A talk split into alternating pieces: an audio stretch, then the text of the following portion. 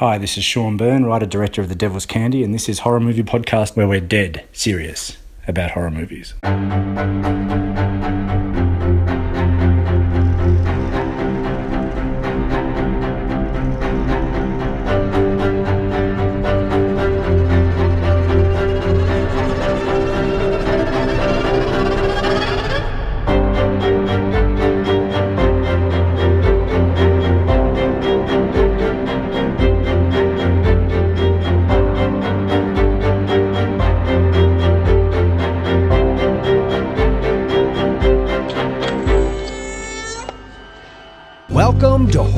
Podcast, where we're dead serious about horror movies.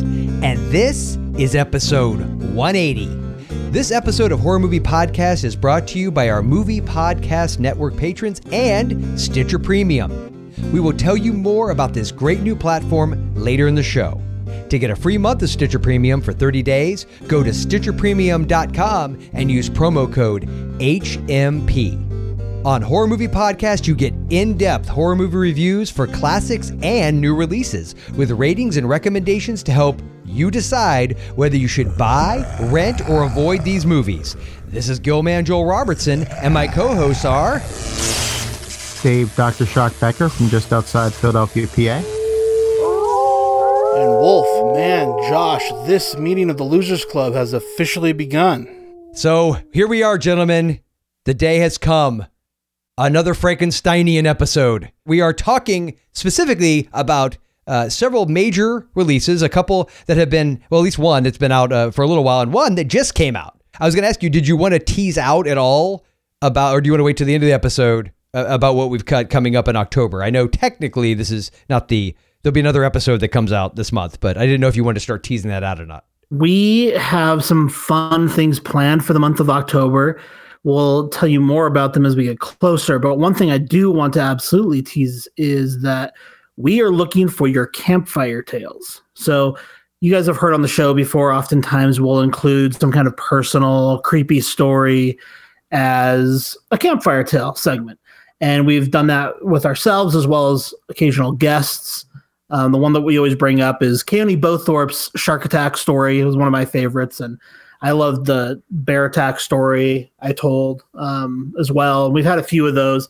I just recently re-listened to Dave. I don't know if you remember this, but um, someone had asked me if I believed in possession. I said, "Well, I did once have this experience in Holland where this guy followed us back to our apartment building. Do you remember that story, Dave?"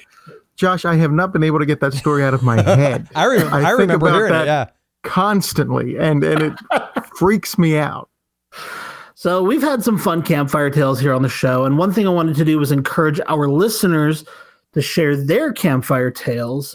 We will play at least one on each of our October episodes. So what I'm hoping people will do is submit uh, Halloween kind of theme stories. They don't have to be at Halloween, but I think you know it helps a little bit. It'll help your chances of being selected.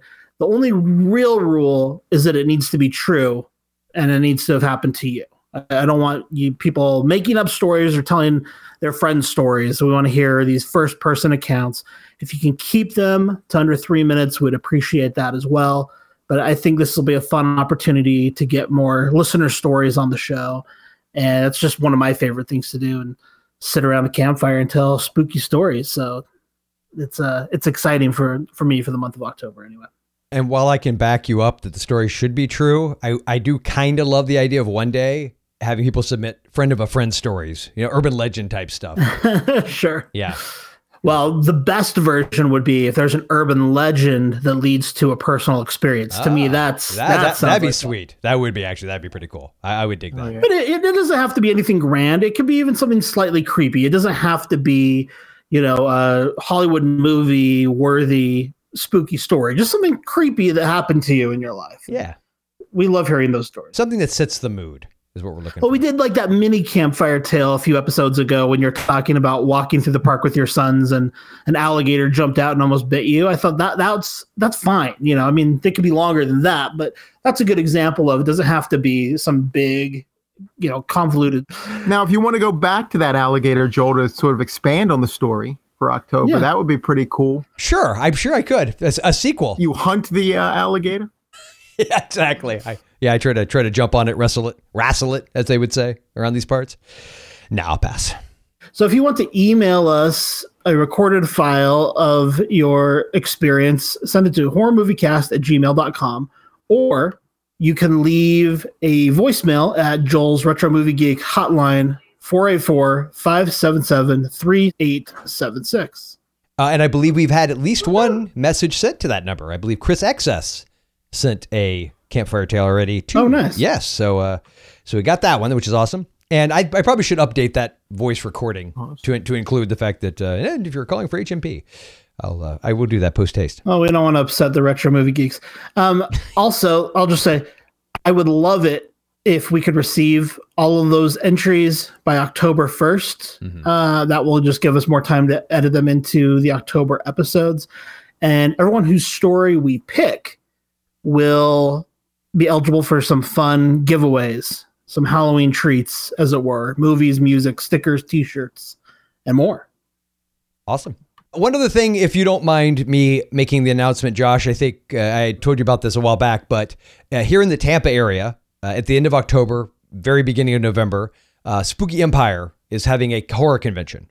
And uh, I'm going because Bruce Campbell and Sam Raimi and Clive Barker are going to be there. Oh my! Uh, as well as like, uh, it's I, I tell you right now, I've concluded I could easily lose one to two grand at one of these things, which is probably why my wife and I have to have like a long talk before I go.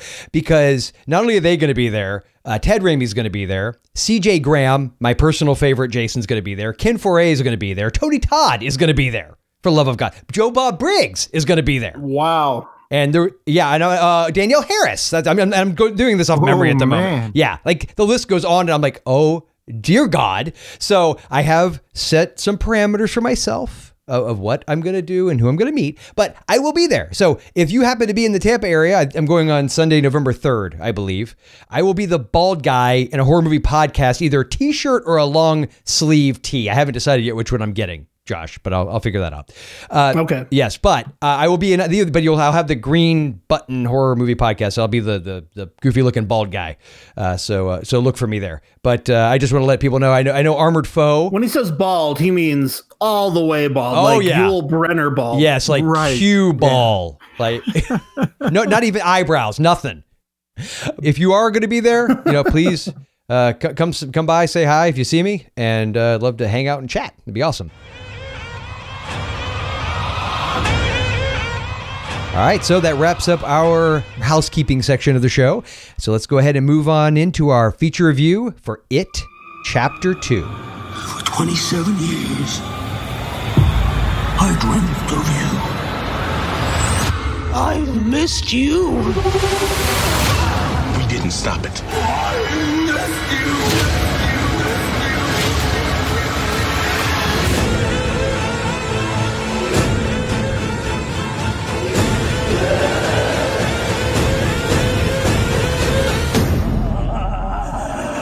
September 6th. You haven't changed anything yet. If it ever comes back, we'll come back too. Take it. It kills monsters. If you believe it does.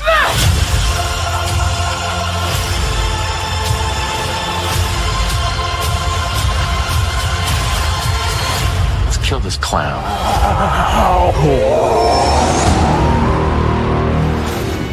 Hello. It Chapter 2. Rated R. Really quickly, before we get going, why don't we both give our ratings for It 1990 and It Chapter 1 2017? Because I actually was not on the episode where we reviewed those films. And even though I did later weigh in on It 2017, I've also never reviewed the 1990 miniseries on the show. for me and it's gonna i have not seen the 1980 version in quite a while. It's been a few years at least. Uh, for the first half for me it's like an 8.5 to a 9 like it's it's i love the first half.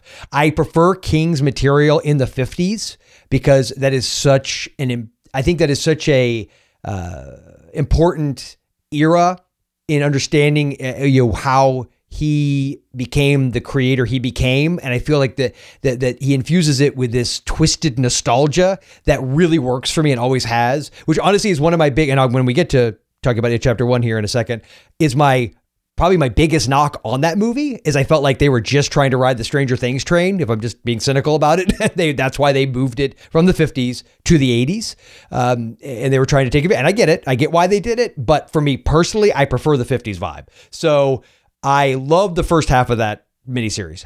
Every time I watch the second half, I love the actors. I love John Ritter. I, I, I like Harry Anderson. No, he's not nearly as remotely as good as Bill Hader as far as the character goes, but there's a lot of people in that that I really do enjoy a lot. So I like a lot of the elements and I have such a nostalgic feeling for it. So I'm probably about to rate it higher than it actually deserves to be rated. So for me, that second half would probably be like this one in this, it'd be like a seven. I, I mean, but that's a lot of that's being driven by C and D, if I'm being honest. So the first half is a 8.5. The second half for me is seven. That's for the 1990 version. Yeah, I really love the 1990 version. Grew up on it. I for me, it's Tim Curry. He is the best part of that film, and he's the biggest issue I had going into chapter one. I just thought, you know, how can you beat Tim Curry? And I think that it's arguable that Bill Skarsgård at least equaled him. You know, and kind of it's apples to oranges, kind of like Heath Ledger to Jack Nicholson with the Joker or something like that, or Joaquin Phoenix. Yeah, yeah, yeah. I think that's probably even a better one. Yeah. That's probably going to be the new uh, high bar pretty soon. But yeah, I, for me, that 1990 miniseries is comfort food. I don't think it's particularly well made in a lot of ways. I think there are some really high points, and I think there are a lot of kind of low point TV acting, TV cinematography kind of stuff too. Special effects are really bad at some points. So, I mean, for me, I also would come in probably at a seven as well. But uh, For the whole thing? low. For both parts? yeah, I would just overall, I would call it a seven. Okay. And didn't Tommy Lee Wallace direct it? Yes, he did. Okay, cool. He of Halloween 3 fame? Yeah. Awesome. Yeah, and Tim Curry, like you said, that's hands down the, the main reason why. It, it, it and I, I do I do love it so much for his performance. Yeah, it's the Stephen King world building, and it's Tim Curry. I didn't really, you know, the other actors. I love John Ritter, obviously, but like the other actors, and I love all the actors, but um, they don't. They're not fantastic or anything. Uh, you know, I don't think their performances are groundbreaking or mind blowing for me. Yeah, I would say it chapter one. Uh, to jump over to that one real quick. For uh, I reviewed it, just I rewatched it rather a couple days before uh, when it chapter two. I'm glad I did. I would say for me that one it's a strong eight. It's a definite strong eight. Um, it is uh, a buy again once the uh, the supercut or whatever the heck comes out, and I appreciated it. I think uh, for some reason a lot more because I think I went into it the first time with a level of baggage. I think I, I didn't have quite of a chip on my shoulder, but I was a little bit annoyed because as much as I am a fan of Stranger Things, I definitely was in going into it with like a, of course you had to set it during the 80s because Stranger Things is huge right now. Yeah, you had to do that. Uh, but and and I think honestly, rewatching it again, there was still a couple of things in it that I do not buy in any way, shape, or form. That in 1989, even 12, 13, whatever year old kids would have done um, especially as it relates to a certain oath that they take and the way they take it. I was, I remember that era and I was very much aware of what happens, you know, when blood mixes together. And I mean, I'm just, you know, as a kid, I remember being, having this, you fear. I mean, it was like nuclear war. There was like certain things in that time period you were constantly aware of and terrified of. At least I was, but I had a lot of anxiety. So there you go. Um, and I just thought, like, when they remade it, I remember thinking, eh, I don't really know if I. No, in 1958, yes, I totally buy that. but in 1989, eh. And, it, and to me, it also diluted some level of the in it. There, there's this. The 50s have this false innocence about like we perceive it because of the media and the way it's been per- portrayed. But that's what I love about King's work, right? It's it shows, oh yeah, look at the facade. It's so innocent and leave it to Beaver. Oh, except there's this creepy, crawly death and destruction under the surface. And that is that juxtaposition. Again, setting something in the late 80s, it just it loses something in it for me that way. So for me, like I said, it's an eight. I think it's a great movie in a lot of ways, uh, but uh, it does have those few little atmospheric pieces that are that are missing for it to be even higher on my scale. Yeah, I pretty much could not disagree with everything you said more. Um, I don't think it at all was influenced by Stranger Things. Yeah, I think, you know, generally we were living at that time in the height of 80s nostalgia and we're moving over into 90s nostalgia. And so setting in in 1989, you know, there's some pandering going on there for sure, be it New Kids on the Block or uh, in Nightmare on Elm Street, you know, whatever the thing is, yeah, it certainly is pandering to our generation who grew up at that time. But I didn't, you know, I don't knock anything off the film for that. I feel like it's a very natural time period to send it, set it in as an update. It makes sense. I think the fun fact that it's 27 years after the 1990 version that that film came out is perfect and what it almost seems like you're obligated to do it at that point. Um, i feel like you know the timelines match up perfectly and i feel like that's just so much that's an exciting way for me to do an update like that i guess. It's an exciting reason to even do it frankly. I feel like that's part of your pitch. Like guess what? It's going to be 27 years after it 1990 came out. Let's come out with you know it let's bring pennywise back. So for me, that's a really fun element. Obviously, the 80s nostalgia worked on me, so maybe I'm just a sheep and, you know, they're playing me like a fiddle. But I, I think that was all perfect in terms of uh, its use. I think my biggest demerits for the film come from the CGI that I just talked about with this film. I just feel like it, there were a couple moments uh, with Pennywise and a couple of moments of CGI that just were so upsetting to me when I saw it because I thought this is so close to being a timeless film. Why would you blow it with something like this? At the time, I came in with a nine out of 10. I think now um, I would come in at a 9.5. I think part two solved a few of my issues with part one, which is maybe not fair in rating them. But, like, for instance, the Adrian Mellon scene, I really missed that in part one. I thought it was so sad that they didn't include Adrian Mellon, and then for them to start out in chapter two with it, I just was like a sigh of relief almost. Like, okay, this is going to stay true to the heart of what this is about. I didn't have a problem with the oath thing like you did. I think I would have definitely taken part in something like that. And if we're talking about exchanging bodily fluids, it's at least a little more tasteful than the way King wrote uh, the oath into the novel. So um, I feel like you know they're going to be exchanging body bodily fluids one way or the other. It might as well be uh, on the on the palm of the hand. So anyway, yeah, um, I came in at a nine originally. I'm going to bump that up to a nine point five, and I really love that 2017 film.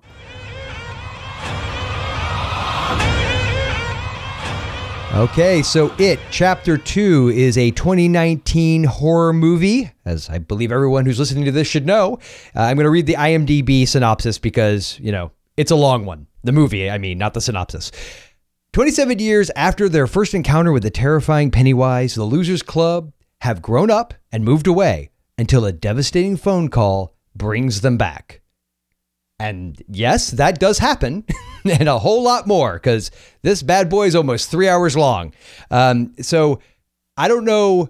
I, I would presume everyone here, all the hosts, and most of the people listening have grown up with the It from the 90s, the early 90s, the classic uh, Tim Curry as Pennywise. I don't know that I've ever gotten to say my piece on that one per se, and I don't know that I've ever. I know I haven't gotten to review it chapter one officially on the show, and I'm not going to turn this into a review of it, chapter one. Um, I was always a massive fan of the first half of the 1990s version, but even as uh, I was I was ninth grade when it came out, the second half I liked elements of it, but there was quite a bit of it that didn't work for me, as I believe it didn't work for a lot of people.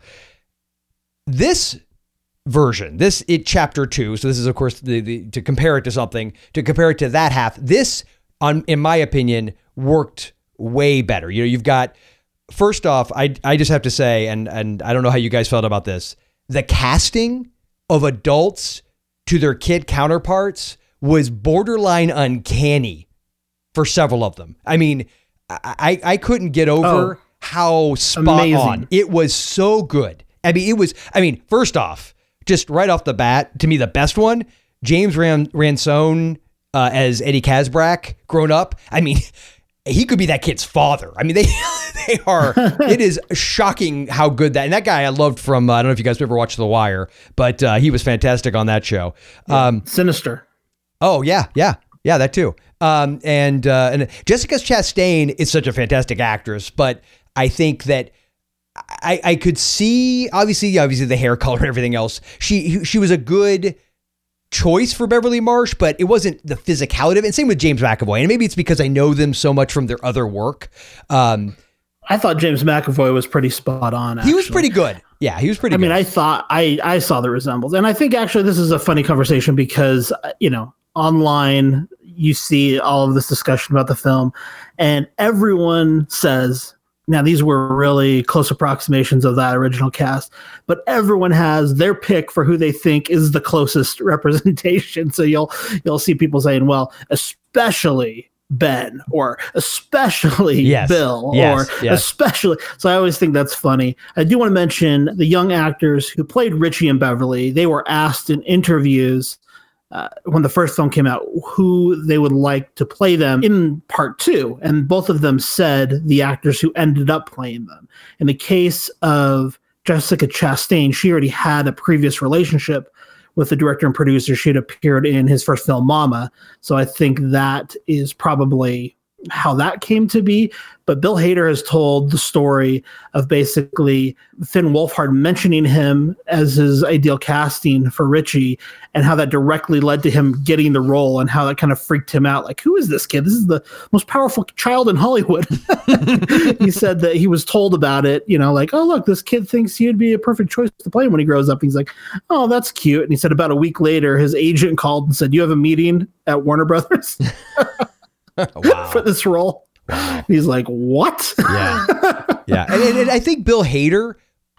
I- I don't know the, the physically. I, you know, I mean, he looked. I mean, there's a similarity, but uh, the personality and just uh, you know, sort of the grown up version of Richie was spot on. I mean, the and and honestly, the one that really jumped out at me, besides obviously James Ransone, which I just it was border it bordered on creepy to me, uh, and Andy Bean too, the uh, Stanley Uris, that was really great. Uh, but it was really uncanny. it really was. It really was. But Ben Hanscom, because you go from you know this kind of you know the the, the the kid and he's uh, you know obviously overweight and you know but he, it was in the eyes like the facial features of the adult version to me mm-hmm. were really good. I mean, it was like just an, it was like in the eyes, and that would be the thing, right? You'd see this person you knew as a kid, and you'd see him as an adult, and they look completely different. Yet you could just see some, you can see it in there, right? You could just see that. Oh yeah, there it is. It's, it's in the eyes. So that all jumped out at me. But I would say out of the whole cast, I think they all did a fantastic job. I mean, this is one thing you have to say about this movie is the acting is fantastic, but Bill Hader, in my opinion, stole the show. Like he, he was he was great. I, I just uh, and and I don't want to give anything away, but there's just so many moments in this movie where he did things and went places. So I was really impressed by that. Yeah. Mike, I liked so much better in this movie. Now I think the actor in, in the first film it's perfectly fine, but I just don't didn't feel like they gave him as much to do. Whereas They didn't give him anything to do. Yeah, and really, much. I think adult Mike carries Yes. most of the exposition. a lot of this movie. Yes, two. they made up for that quite a bit, quite a bit in this one. Yeah. is he the the uh, Old Spice guy? That's correct. yeah. I can't believe that. Like, I don't mean to be like poo pooing his work as the Old Spice guy because he was, and I'm not saying that the Old Spice guy couldn't turn out to be a great actor because it's a very funny character he played. I think it's fair to say that just all of the casting was good in the film. So, Mm-hmm. yeah. you know, again, I think everyone's going to have their pick. Yes. Um, now, I'm going to ask you guys something point blank. At this point in your life, now, do you find it scary? And by it, I mean this movie specifically, but the whole like Pennywise and all that. Do you find it because, like, I know when I was a kid, it scared the crap out of me. But how do you feel about this version and just sort of like this scenario and everything else? I find the concept about as scary as I can find something. Okay. To be honest, I, I think in execution, it's never quite lived up to the terror of the idea for me. Mhm. Like going back to chapter one from 2017, the moments for me that were the absolute scariest were the moments like when it's behind the Neibolt house and Eddie's running through the backyard and he turns around and Pennywise is standing there with a big bundle of balloons in front of his face Yeah. and he just slowly lifts the balloons up and then slowly smiles. Mhm. That to me is a thousand times scarier than his jaw opening up to eat a child. Like it's just Mhm. the what goes unsaid, I think, is scarier in characters like this sometimes. But I think the instinct tends to be it was certainly so with Tim Curry and eventually I think so with Bill Skarsgård. They want to show off what they can do, and you know he is a clown character, so it makes sense that he kind of goes overboard a lot. And I think the more and more we see of this character, just like the shark in Jaws, the less scary he is to me. Mm-hmm. And so um, I guess that would be my take on it. I really, really like the world that it inhabits. I think that the reason that this world is so scary to me is that it deals with children. And I my favorite types of movies, I've said this on the show a million times, are those where something magical is happening in an all American suburb. Because that's where I grew up. And so whether it's E.T. or Goonies, uh, on the on the more magical side or something really scary like The Lost Boys or It, those are the films that really have a big impact on me. It's my own personal experience, you know, and so it's a lot easier to touch me or scare me when I'm already so invested Mhm. in the world, I guess. Yeah. And so um, I've heard a lot of people say that this film isn't scary. I don't think that's true. I think there are some really scary scenes. Uh, you know, I think the scene where Beverly goes home to see her father turns out to be an extremely scary scene. And again, it's the uncanny nature of it, the unpredictability, what goes unsaid that makes that scene so scary. And I think these films, for me, work the less overt they are, Yes. I guess. Hundred percent agree with you. Hundred percent. And I felt conflicted to some degree about this movie because I liked it. I did like it, not as much as I liked the original, and I hadn't watched the original since it came out. I, I, I it, so much time had passed, and once I knew this was coming, I was like, you know, what? I'm going to wait to just a couple of days before this comes out, and then I'm going to watch uh, it chapter one and go pretty much right into this new one. And I did that, and I think it helped just as a refresher. And I did like it chapter one when I first saw it, uh, but I didn't like it. I think as much as some people did. So when I saw it again the second time, I actually liked it more, even though it affected me less. Like with like the, the Right. beginning of the movie in chapter one, without giving anything away for those who haven't seen it yet. Uh, in the theater, that part just messed me up because that was a part in the book when I tried to read it when I was in eighth grade. I'll never forget grandparents' house in Florida, have it in front of me, storm outside, nighttime, and I get all the way through the part with Georgie and I was done. I was like, can't do it. Nope. I couldn't. I couldn't. And because in book form, it's even more just in your head. And, you know, watching the movie again and everything, it didn't affect me as much. And one thing I noticed going into this one, and I don't know if it's because I think it's a big piece of what you said, which is those little moments. The when Pennywise just stares and like the one eye starts drifting, which I guess is something Yeah. Skarsgård can actually do. Yes. And he just drools, and it's just something so disturbing about that. And just there's moments like that that I find so much more effective than the like you said, the mouth opening up or the or the the sudden jerky fast movements at the camera and and I, Yeah, and which I really dislike, but and none of that works it's something the director perfected, I guess, in Mama. His Yeah, I've seen and big hit. Mama. Yeah, I saw Mama. Yeah. But it's I just don't care for that aesthetic. I yeah, guess. yeah, and I guess the thing was is that I thought about, and I don't know, and I'm not, I don't want to turn it into a whole like practical versus CGI because this isn't an effects thing. It's just I think what you said. It's showing too much of the shark.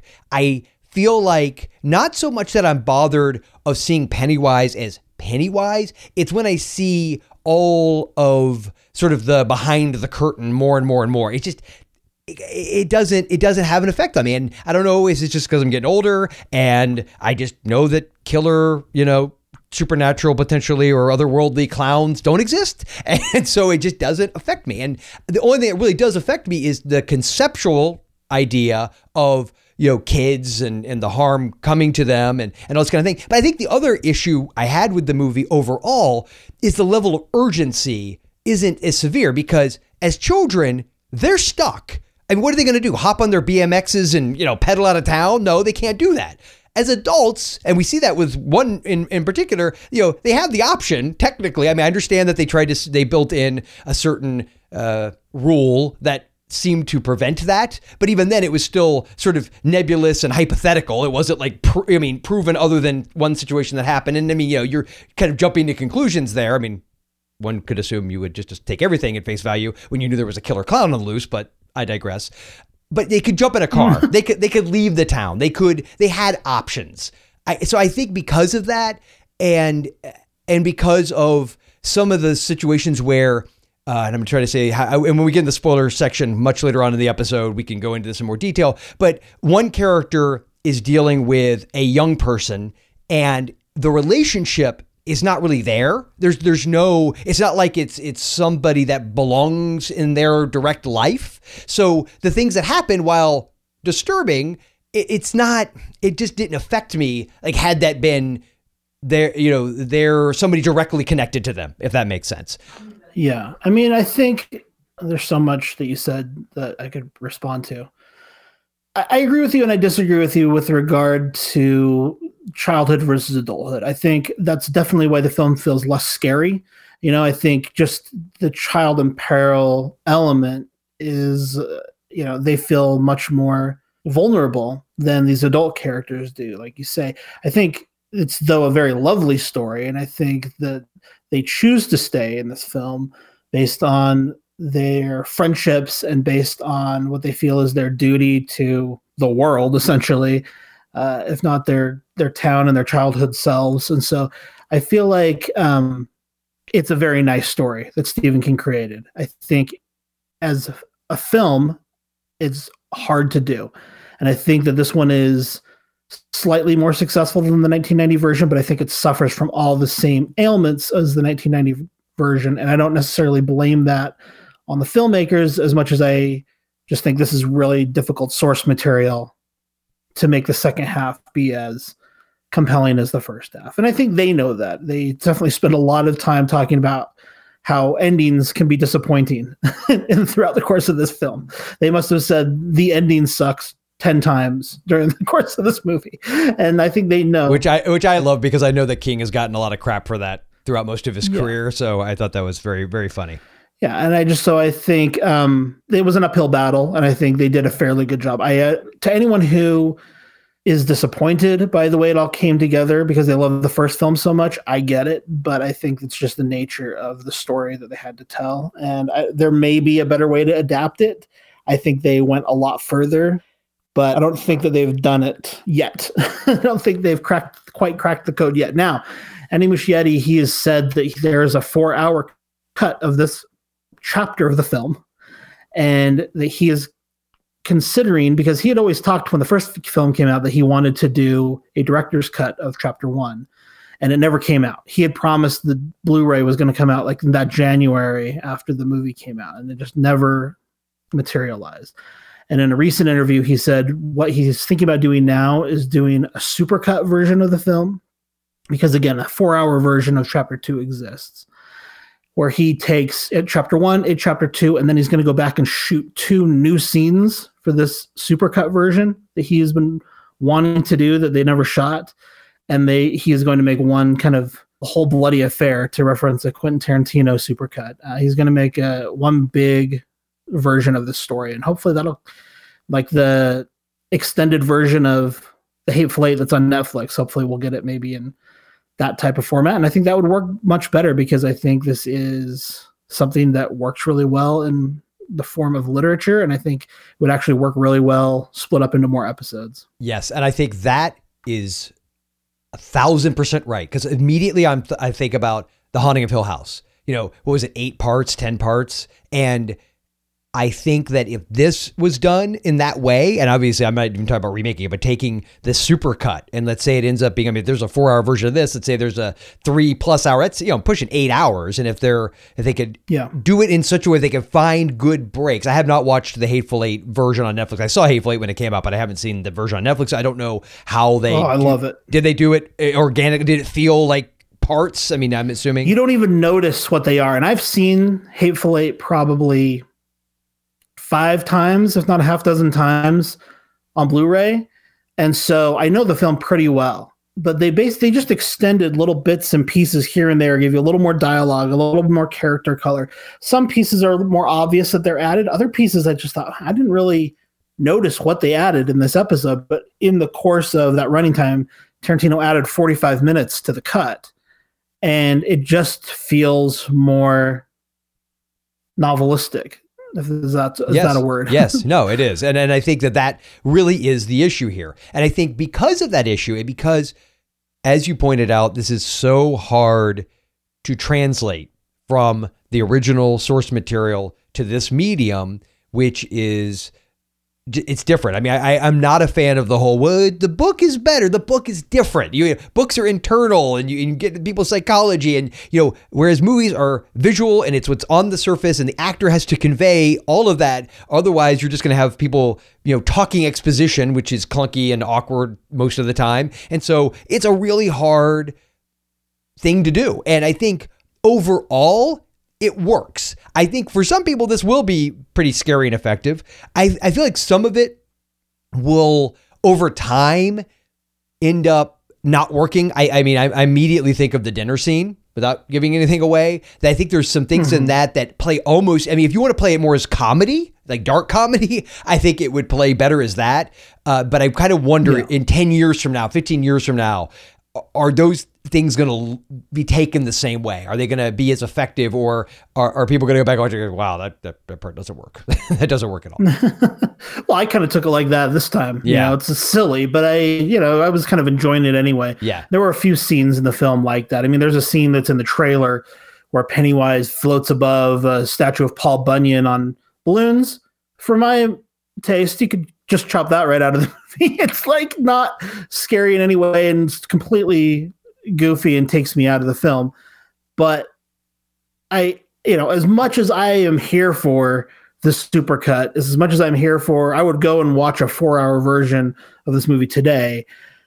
This movie does feel too long. Mhm. Like I, you know, it, it was definitely like I checking my watch kind of a feeling toward the end. This had more endings than Lord of the Rings Return of the King. I mean, it just kept ending and ending and I ending. wouldn't go that far. I will disagree with you on that point. It, it was not. so. It was not that bad. It was not. I don't know. I, I think it. I think it ended at least two too many times, but there were.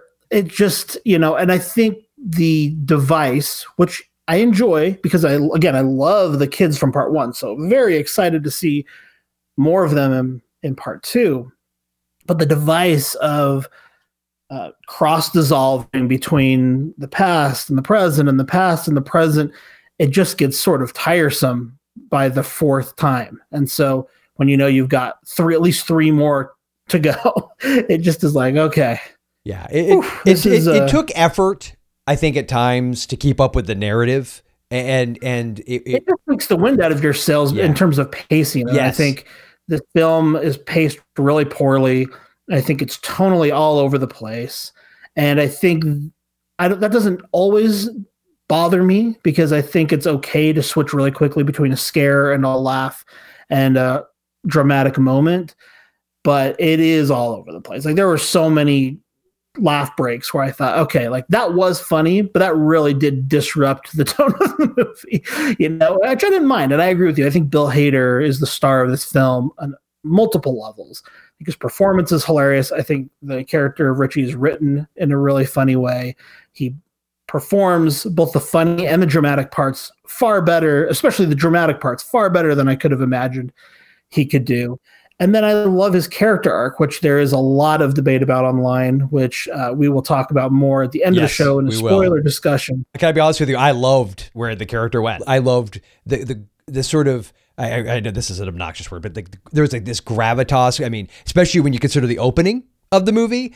Um, it, it- you know, there there was things about his character and just the sort of reveal that happens. Yeah. I, thought was really well done, and I thought that you know that that idea of, and I don't think it's giving any way to talk about you know the the idea of like you know really being true to who he was, and I, I think that was a really because his character was always so. Well, obviously goofy and just and sort of over Yeah. the top with his humor and he obviously uses it big time since he was a little boy as a defense mechanism and I always you know I love Finn Wolfhard I- I'm a massive Stranger Things fan I will say his Richie Tozier especially after revisiting it eh, there were times, and it's sort of like as an adult, you kind of get annoyed with kids when they just won't stop that, where they, you know, they're just everything's a joke. It's like, okay, yeah, yeah, it's hilarious. Shut up, though. Okay, great.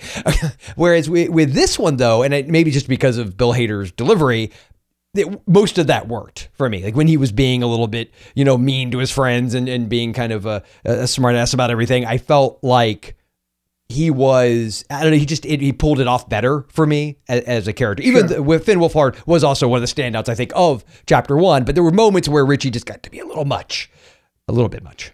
Yeah, I, I agree, disagree with you on that. I felt like Finn Wolfhard's performance in the first film, for me, was uh, one of the better things about the movie, and I I think that Bill Hader complements his performance rather well. Like, I I think you know, no offense to icon Harry Anderson, but I you know I feel like, and of and icon Seth Green, Yeah, yeah.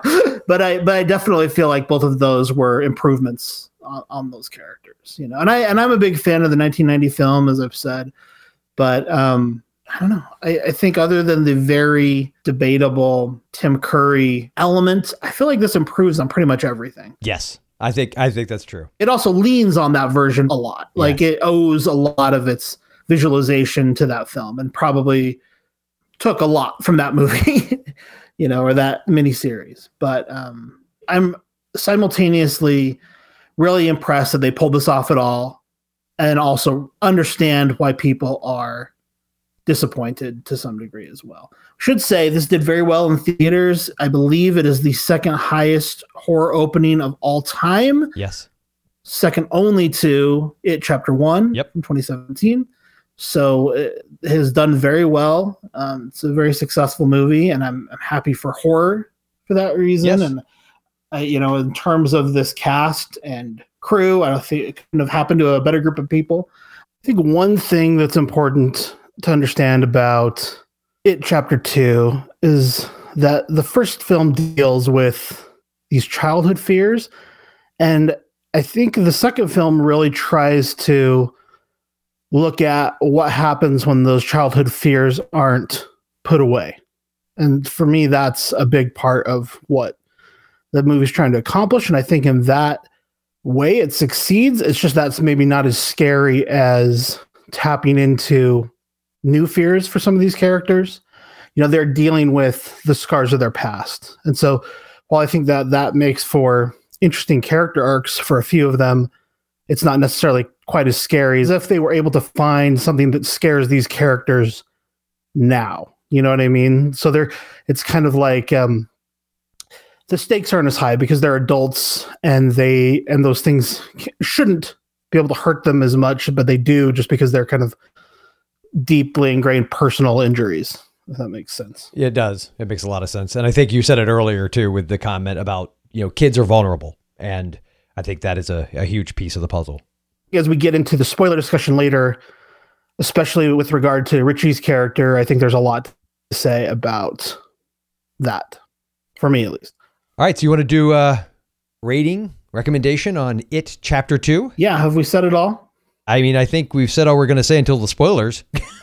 There's several things I want to say, but I can't say until spoilers. Okay, so in chapter two. I understand why people are disappointed. I do feel like, in the context of a standalone film, it does feel overlong. I feel like it's got pacing issues. I feel like it's got tonal issues, but I really enjoyed myself for the most part when I was in the theater. I thought the funny moments worked for me extremely well. I thought the emotional moments also worked for me extremely well. I think there were kind of goofy moments from the first chapter that I really disliked, and I was hoping those wouldn't be repeated here, but they were. Um, some of the CGI problems I disliked in the first film were also repeated here. I was fine. I expected them this time. I was really kind of let down the first time because I thought, you know, I want this to be a timeless film. It's so perfect, almost like just don't include this wonky CGI, and this will be a film for the ages. But um, you know, they did, and so I was I went into this film fully expecting to see that again, and so I, that didn't surprise me. I feel like a lot of people online are like, why why did they do this with the CGI? I'm like, well, that's what they did the first film. Why would this be any different? I think the thing that really surprised me was the digital de aging, and I watched this film with Andy and William from Movie Podcast Weekly uh, in the theater, and I walked out and I was like, what was going on with those kids' faces? It was so bizarre, and their voices it was like really weird ADR the whole time. And doing some research, yeah, I was right. They digitally de-aged the kids to better match um, how old they were in the first film, and they pitched up their voices digitally in post to try to match their voices better. I think that's a mistake. I think the audience understands that they shot this a year or two after the original movie and that children grow up. And I think we're all mature enough to like handle that fact and know that It does make the question as as soon as they realized the first one was such a big hit and they were going to do part two.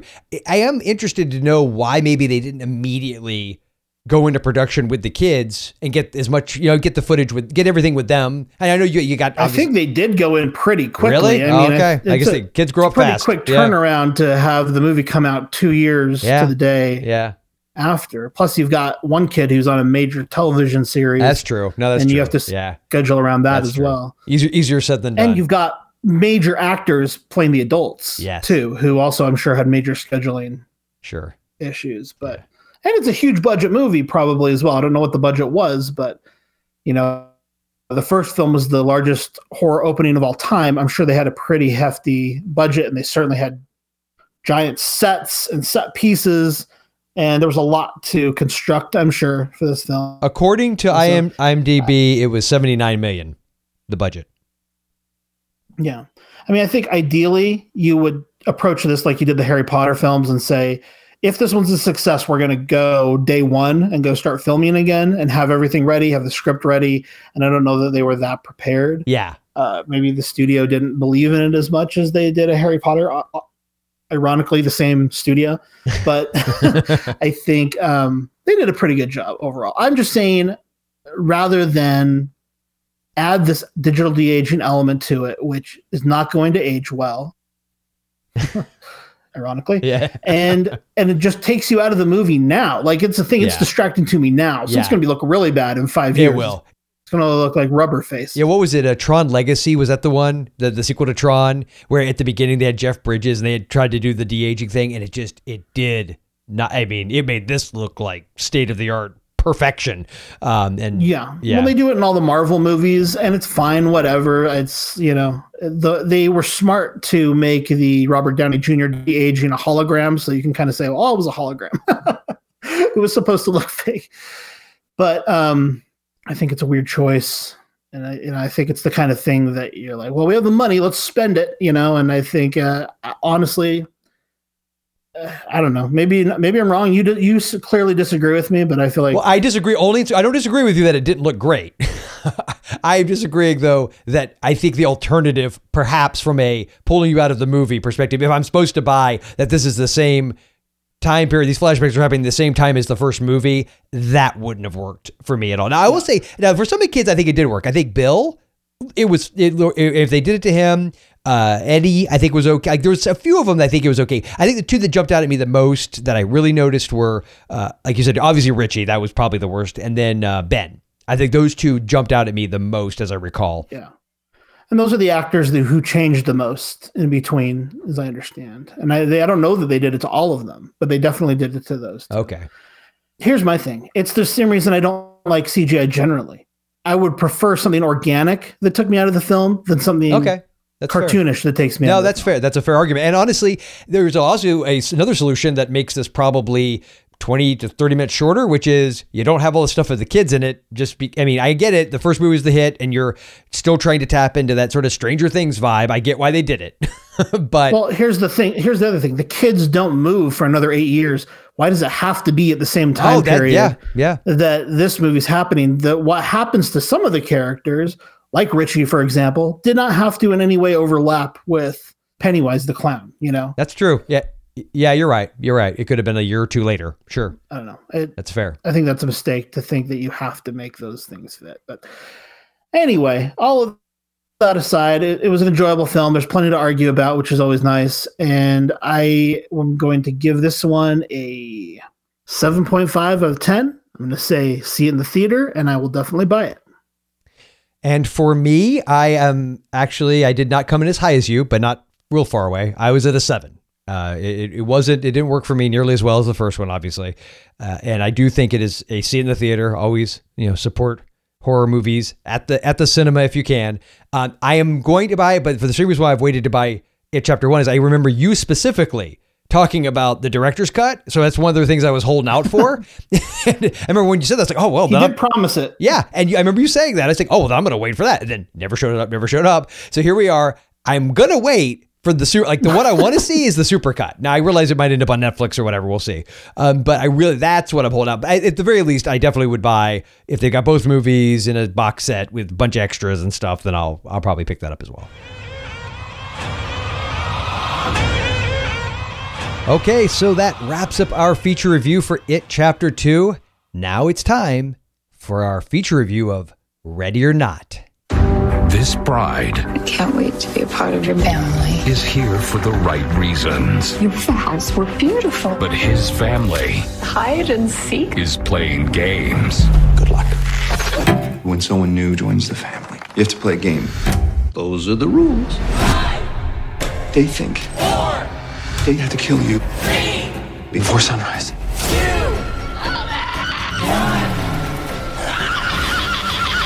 On August 23rd, Ready or not, here I come. Ready or Not, rated R. obviously I was very quiet during the review of it, chapter two, and I don't want to go too deep into it. Um, but I do have a procedure coming up, and I have some prep that I have to do beforehand. And of course, the release of it, chapter two, coincided with that to the point that I can't sit in a theater for three hours. I just can't right now with this prep that I have to do. So I made the choice to see Ready or Not instead. And I've been looking forward to it, chapter two, for two years but unfortunately, I'm going to have to wait uh, for the Blu-ray to come out before I can finally see it, just because of the situation I'm in. Wasn't sure if I can make it through Ready or Not either. This was sort of a test ground uh, to see if I can still go to the theater because this one's an hour and a half, and the It movie is uh, just ten minutes shy of three hours, uh, which which was the deciding factor. I was very interested during the listening to your review of it, Chapter Two. I, I really can't wait to see it now. But anyway, Ready or Not, 2019 set it up. Uh, Grace, played by Samara Weaving, is marrying into the De uh, Le Domas family, uh, a very wealthy, prestigious family. I guess they got rich in the gaming business. Well, Grace is marrying uh, Alex, the youngest son of the uh, Le Domas family, who has uh, sort of stayed away from the family for a while. He hasn't hasn't really associated with them to the point that this is the first time Grace is meeting them. And not only is she meeting him, she's getting married right there at the estate. So the marriage goes off. Everything seems fine. Her um, she, her new in-laws are a little bit bizarre, but she finds out exactly how bizarre they are on on the wedding night at midnight when Alex breaks the news to her that she's expected to play a game to be initiated into the family. Uh, she definitely thinks it's a little strange, but she wants to impress her new in-laws, so she agrees to the game. And what it is, there's a box and there's this whole setup about how this has been passed down from, uh, you know, uh, older generations. You pick a card from this box, you play whatever game there is. There are some other people in the room who have married into the family. They got things like chess or, you know, games like that. Grace pulls uh, hide and seek. Seems innocent enough, but you find out that there's uh, something very sinister about that particular card when it's pulled, and before Grace knows it, she's running for her life. Uh, that's the general setup for this film, and I have to say that as much as I missed seeing it, Chapter Two, I was very, very happy that I did get a chance to see Ready or Not. I did have a great time. This was a lot of fun. This this this movie was an incredible amount of fun. I liked Samara Weaving in the casting. She was in Mayhem and she played sort of a similar kind of character. So yeah, I knew that she was going to be able to sort of hold her own with this family, but I think it was the family itself, that dynamic that I really liked. And they did set this up at the beginning with a flashback to when Alex uh, and his brother Daniel, uh, played as an adult by Adam Brody, were younger. And the last time the hide and seek card was pulled. And I think it's interesting how that carries forward because it, it was dealt with the marriage of, of their Aunt Helene. And Aunt Helene in the later version becomes much more gung ho about this whole thing, and you find out why, especially when you when you think back to that flashback. Uh, so for me, I really liked the dynamic of this family, and I loved the setting. This this this sort of mansion. It sort of harkens back to to something like Clue or that the very early '80s comedy with uh, Don Knotts and, and um, Tim Conway called The Private Eyes. And yeah, I, I like movies set in, in, in that that sort of a location. And this is really a very cool mansion. I mean, yes, it has the servant quarters in, in the back, but the way it's even lit, there's just something sinister about it. And the way that everything plays out, I think is is what I really really enjoyed. I mean, yes, there's it's definitely a comedy. There's comedy in this movie, but there is a real darkness under pretty much all of the comedy. And as far as another standout performance, uh, Henry uh, Czerny, I guess is how it's pronounced, who played the uh, patriarch, uh, Tony Le Domas. I thought he was spectacular. I really did, and uh, I thought the whole cast did a good job. Uh, but he was in a special standout, and this is probably my favorite Andie MacDowell performance. She plays um, Tony's wife, Becky. This is my favorite Andie MacDowell performance since Sex Lies and Videotape. And yes, I am including Groundhog Day in that. I thought Andie MacDowell was really, really strong in this movie and kind of brought a warmth under all of the all of the sinister, I guess the sinisterness, if that is a word, of her character I thought she did a great job of bringing a little bit of warmth out of it while at the same time maintaining that we're doing this for the family sort of feeling. And I really loved how the movie wound up at the end. I, I loved where it went when you find out why this is happening. And the ending, I'll just say, was very satisfying for me.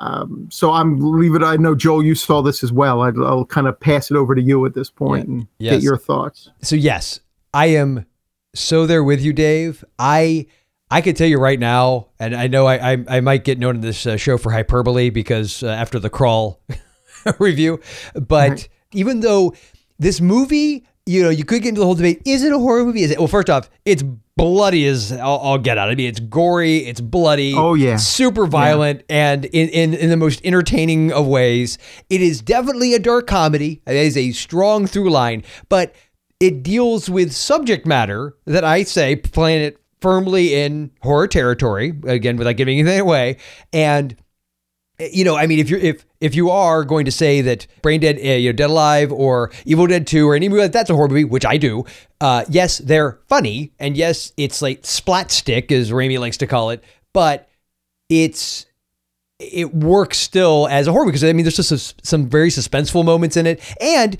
what I really love is that again, where I think it works best in movies like this is the characters all play it straight. I mean, even though there is plenty of opportunity to, yeah, you know, some and some of the acting is a bit, you know, broad, I guess, in certain parts, but it's it's never like winking at the camera. And especially Samara Weaving is a standout. I loved her character. I loved her performance. I mean, I think probably not since Rec 3 Genesis have I enjoyed seeing a bride just, uh, you know, letting all this bloodshed go. I know we could say Kill Bill, but I'm trying to keep it in the genre. I loved all of that. I, there's something about a bride in a torn bottom third of her gown to make it like a slightly more of like a skirt. It's dirty. It's covered in blood. She's wearing sneakers and she's got like a, a bandolero across across her chest and just you know kicking ass. And it's it's amazing. Uh, I just I love that so much. But what I really appreciated was you know here you have the villains, and it's not to give anything away to say that the the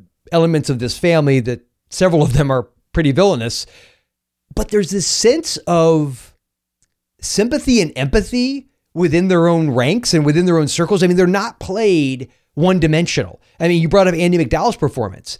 I mean, there's moments where you really get what she's saying. I mean, you're totally, uh, you know, it's it's abhorrent and she's wrong, but you you get the sense at any rate, uh, they these people are all doing this because they truly feel like they have to, that there really isn't a choice. And as for some of them, they don't really want to do it. I mean, it's not like they're doing this because it's for giggles. It's something that they have to do. And right. And I really appreciated that. And then, you know, just some of the kills that happen along the way. are hmm. are endlessly hilarious and entertaining. Just the way. Yes, that, that I, I absolutely agree, and I think probably for me, what, what you're talking about is is that the, they have to do it. Even the patriarch, you know, Tony, uh, Henry Czerny's character, he seems like the driving force behind this whole thing. When he's the one you know, sort of distributing uh, weapons, and everyone else is just sort of like, uh, and he seems sort of into it. But then he even has that scene later on um, where he's saying, "You think I want to do this? I have an eight o'clock tea time tomorrow." yeah, you know, yeah, yeah. th- uh, this is this is not what I Yeah. want to be doing Yes, tonight. Yeah. You know, so so all of the characters feel, you know, as and and that this is something they have to do now. As far as the horror elements, yes, you're right. There are, there are things that that are happening horrific. Where it gets really close, I think, is in what they call, and I don't want to give too much away here, the goat pit. That to me was a very strong scene, and to, uh, in part because of the way Samara Weaving played it, but also just the situation she found herself in and the realization that that sort of uh, brought about, um, and then how she had to get out of Oh, said pit. yeah, yeah, yeah, yeah, yeah. I was cringing the Yep. entire time. Oh yeah, there, there there's some really great cringe-inducing moments in it. Uh, I mean, just yeah, there's several moments with her character where she has to squeeze through or do certain things, and it it, it she sells it really well. And Absolutely. yeah, and I and I want to back up what you said too about the location because Clue is a great example. Uh, Private Eyes, which by the way, that's one of those movies that I saw when I was really little, and I didn't get that it was a comedy, and it scared the crap out of me. I mean, Yeah, me too. you remember that movie? Okay, Josh, you've seen it too. Okay, it I got to see it Yeah, in the theater. actually- yeah. yeah. I got to see it in the theater. Yeah, I just revisited it a few years ago, and I was like, "Oh, this is not what I thought it was." that really built it up in my mind. Yes, it was. It was one of those movies for me as well. So, uh, but that look that tight since you know that movie, Josh. That's sort of, and I'm going purely from memory on Private Eyes, but that location and that vibe, and like Clue is another great example of, of just that feel of you're in this big house with the you know the secret passageways and all of that stuff. It really latches onto that. And you know, it's funny because I think you could easily point to an entire subgenre of movies where a lot of stuff became very tropey and cliched and it was used a lot over a period of time. But it's been, I feel like, a really long time since we've gotten that. Uh, I feel Knives Out, uh, the trailer for Knives Out kind of has a Oh similar gosh, look. I'm so excited Oh, for. Knives. I, I- haven't watched the trailer. I just saw the poster, and I was like, "Okay, this is going to be my new favorite film." Yeah, I, I think I think you're going to go gaga. Yeah, From and the trailer was great because it didn't give away much, eh, but it, it gives you the tone wonderfully. But it has that look and feel of that just you know, you're in the big sort of palatial state. And obviously, you know, you could get into the whole aspect of this movie is saying something about like these people are like the one percent of the one percent. this is the old old money, and there, there's definitely a, a statement there that's being made about it. But I think there's also this statement I took away from which was they have more to lose than you do. That that at the end of the day, what what they really are having to do and what they're to to it's sort of that idea that the person you know who who comes to the negotiation table with, with the most to lose is going to lose right the person who cares the least can walk away and these people are sure they've got everything and they've got you know this, this amazing lifestyle but what they have to do to keep it it's just so not worth it it's really not worth right. it Right, at least at least not that time and one time before. It seems like every other time it wasn't an issue. Yeah. But you can see how it's But- affected their whole lives. Like the, the certain key Yes. characters, it's messed them up just knowing that this is a thing, and it was fantastic. Like I just, I, I, uh, I. There's so many things I want to talk about, but I can't because it'll just spoil the movie. But Right, right. I'd like to I'd love to go into that ending a little bit more, but I don't oh my god, so would I. yeah, that's something you just sort of have to experience. yes, it is. It is. If there was one weakness and it's not the actor's fault, I thought it might have been the husband character. Oh, you mean Samara Weaving's husband? Yes, uh, Alex, Mhm. uh, played by Mark O'Brien, who I thought did a good job. I thought the the acting was fine. Uh, it's just that there are certain shifts in the character that I didn't buy a hundred percent, considering where it started from and his history with the family. But I could also kind of see them, so it wasn't it wasn't like terrible. It's just I, uh, for me, he was the least interesting in the family. Sure. All the other characters, I mean, even the people who married into the family, I thought were were more interesting. That would be my only real sort of, and I don't even know if it's a negative. Uh, it's just he's a different sort of character, I guess, in the film. I get where you're coming from, and it's going to be hard to talk around this, but you should, you and anybody who saw it will know what I'm talking about. When you realize that he knew about this to some degree, even though he, I don't think it's giving anything away to say that he's very conflicted about the whole thing. Um, the fact that his character does the things he does and would be willing to do the things he there's a there's a selfishness there. I guess is the best way to put it. Inherent in the character from the word go. Mhm. That is something in the character. I feel, and I do. I personally felt like it was established that there was his character was established such a way. But to your point, he isn't. Is a lot of the other characters are so like larger than life in a sense. Yeah. and he's not. He is definitely feels way more grounded Mhm. than anybody there. Yeah, I agree. I agree, and I think maybe that was why I didn't find him as interesting. Yeah, yeah. I mean, that's a good point because you're right. He did sort of lead her into this. he, he sure did. This woman that he loves, this woman Yeah. who has changed his life. Yeah. He sort of led her into this without really letting her know what she might be in for. And you know, there was always that thing that's kind of in the back of his mind, like, hey, odds are it's not going to happen. Mm-hmm. It's a crapshoot.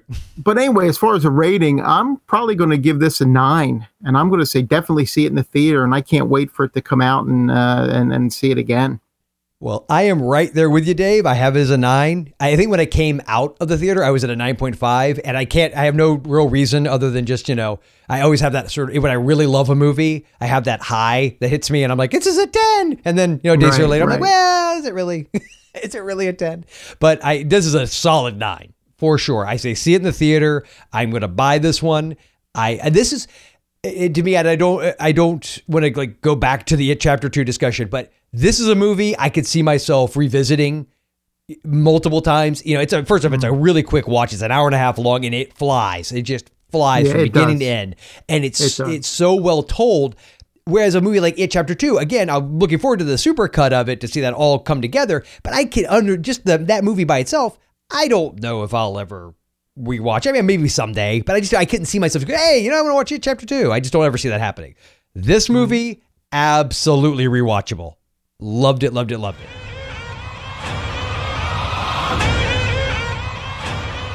All right, so that wraps up our feature review for Ready or Not. And now it is time for our feature review of Satanic Panic. Took this job for the tips. Deliver for meal oh, basin. It's outside our zone. I'll do it. Are you ready to make an investment in your future? Yes! Are you ready to take back what you are owed? Yes! Are you ready to fully commit yourselves to Satan? Yes! Who are you? I'm the pizza guy. A girl. Are you by any chance a virgin? That's a very personal question. She's a virgin. Whose power unlocks our true potential? Do you have any idea what's happening here tonight? Hell, Satan! They are summoning Baphomet, the big demon from hell. And when that clock strikes 12, he is gonna rip you open.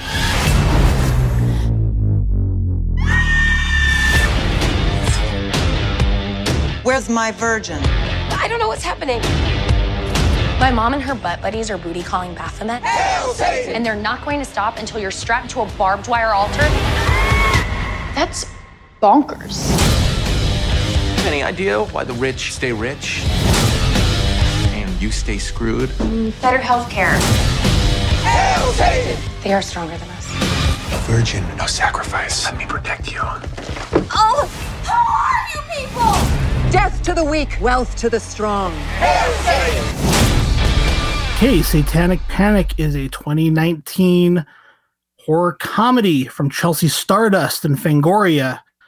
And it is, from the IMDb synopsis, about a pizza delivery girl at the end of her financial rope has to fight for her life and her tips when her last order of the night turns out to be high society Satanists in need of a virgin sacrifice. So that, that says it all. Pretty much, yeah, sums it up. Um, I realized watching this movie, I really like pizza delivery horror. That should be a subgenre. Pizza delivery horror. yeah. I was thinking of the film Slice from last year from A24. It's not a great film, but there's something about that world that's just really fun and it's rife for horror. Like the idea that you have to go to a stranger's house and uh, sometimes enter their house and you, they can call you to them anytime they wish. That's kind of a creepy world to play in Sure. for, you know, for filmmaker. And uh yeah, I, I like the way that that operates in both this and Slice from last year. I was trying to think of other pizza delivery horror films. There's a scary pizza delivery moment in the Ninja Turtles movies. That might be a bit of a reach. This film is, for all intents and purposes, Chelsea Stardust's uh, debut feature film. She also did a segment for Blumhouse's Hulu series, Into the Dark. And her segment was All That We Destroy. I thought that was a really strong one. It was one of my favorites from that series. I overall I will say just as a side note, that Into the Dark series is really good and anyone who hasn't seen it, it's worth at least your free trial over at Hulu to catch all of those episodes. I liked all of them, but uh, Culture Shock is another one that I would like to visit in the future. And They Come Knocking is another good one. That's the Father's Day themed one, I guess, with the Oh yeah. Father's Day. The guy takes his two daughters into the desert and they're in a trailer, and Hills Have Eyes ish sort of meets them or, or the strangers vibe happens. And yeah, it's pretty, pretty creepy at times. Yeah. All that we destroy Chelsea's other film is the Mother's Day installment. Oh, so- okay, cool. Anyway, for all intents and purposes, this is her first uh, feature. Before that, she was an employee over at Blumhouse. She was Jason Blum's assistant on a lot of movies for many years. She worked on everything from the Sinister series to the Paranormal Activity series. She worked on Whiplash and Mercy and Ouija and all of those films that they did over there for that period of time and uh, apparently gleaned a lot and decided she was going to start directing herself. This film is, as I understand it, Fangoria's second feature film. It's at least the second in this new era of Fangoria. And I would say if you take this film and Puppet Master the Littlest Reich side by side, you can kind of start seeing a brand. You know, you can you you can start kind of gleaning what uh, the Fangoria as a film production company, they are starting to form a brand identity. I'm for one here for it. It is a little bit more on the comedy spectrum than I typically enjoy, but I like something about how they approach these movies. They're all practical effects. They're really gory. You know, it's not Shakespeare. it's got uh, some stronger points and some weaker points. Rebecca Romijn basically plays uh, this satanic high priestess who lives in the ritzy part of town and all of her other extremely wealthy and actually when you guys were talking about ready or not i was thinking about uh, this movie and that movie probably very similar yeah take place in the same world Yeah. But um in this film you basically you know as as the synopsis said this young uh, pizza delivery girl played by hayley griffith kind of stumbles into this world of high power satanists and has to navigate that world which becomes very deadly when they find out that she is a virgin and they just happen to be in need of a virgin for that evening's sacrifice that will call forth Baphomet into existence on Earth. Well, no, and I, I want to just back up what you said about the the sort of vibe, I guess, of the uh, Fangoria film so far. I don't know how much you guys were into the original Fangoria uh, m- movies back in the early 90s. Mindwarp, which came out in, I think it was around 91 or 92. And Uh, there was Severed Ties was another one, and then Children of the Night, which was a vampire movie. So those are the three I specifically remember. I remember reading about them in Fangoria. I remember renting them the second they came out at, the video store. And I think if you look back at those three films from the early '90s, at that time, obviously totally different uh, people involved, but that was a similar thing. Like I think those, as I recall, Severed Ties, I remember the least of the three, but definitely with Mindwarp and Children of the Night. Now the difference is tonally. I feel like those were trying to be more serious, especially Mindwarp uh, with actually Bruce Campbell's in that. Angus Scrimm is in it, and it's it's a sci-fi type horror, but it was definitely played way more straight than this was. But to your point about that identity and brand, it was even going on then. Um, but this is definitely going in, in a little bit different direction where it's it's sort of like it goes it's definitely got all the horror elements there but to your point the dark comedy is is very heavy now ready or not, and Dave, did you get a chance to watch Satanic Panic? Uh, yes, I did. Okay. Would you agree with me when you say it is, there are definite similarities to Ready or Not as far as the elements at play here? Yeah, absolutely. Yeah. And I think this movie, though, obviously puts it out there, well, I would say relatively early on, that you know, there, there is a supernatural element at play here. And, right. and I think, you know, it's funny. I went into this movie, I knew very little about it. I knew the title, I'd heard about it. Uh, and it may have been from you guys, It was the only place I ever heard about it. But I remember thinking going in that I knew it was supposed to have some humor to it. But I guess when I think Satanic Panic, immediately I'm thinking 80s, right? Uh, uh, right? People being accused of being Satanists that weren't. And so I thought it might go more in that direction. So uh, I was sort of bringing my own bias into the movie, I think, initially. Yeah, I think anyone and I was the same way. And I and I will say my own personal kind of vendetta against this movie is that I was working on a documentary that we were calling Satanic Panic at the time. And then I heard that this film was in production, and I knew, you know, just for the fact that it's fictional was going to come out probably several years before we would ever f- complete the documentary. So I was a little bummed out about that and the documentary that I was working on was about a specific case in the 1980s of uh, about a young boy who was being accused of being a Satanist and a murderer and everything. And so when I heard about this, I thought, oh, dang it, someone's beat me to the punch. And they're doing like a fun fictionalized version so they can kind of get away with doing anything they want. That documentary, unfortunately, the producer pulled out because the main character we were interviewing ended up going to prison for child molestation and the producer was just kind of like, "Yeah, I don't really want to be involved with this project anymore," and just kind of left, which wow. is understandable. But I will say, as a storyteller, that just makes the story more rich and creepy, in my opinion. But um, you know, whatever. That's that's what that kind of fizzled out anyway. So I was really excited about the possibility of a film that dealt with the era of the actual Satanic Panic. Ultimately, I think it's just a fun, catchy title that has absolutely nothing to do with the content of this movie other than Satan. And so they took they chose the flashy title, but I still think there actually is room for, and we need, I think, some movies to deal with actual satanic panic. I think it would be really exciting. I don't want to hold that against this movie necessarily because I think it is fun, and I think the over the top nature of that title matches the over the top presentation of this movie. and yeah. so, yeah, I think that's fair. Uh, in that way, it fits. Yeah. And I think that too, back to the, I'm not going to belabor the whole ready or not comparison, but I think whereas ready or not, the characters, especially the the wealthier ones that are the the villains, let's say, are definitely given more to work with in regards to being fully, well, relatively fully realized people.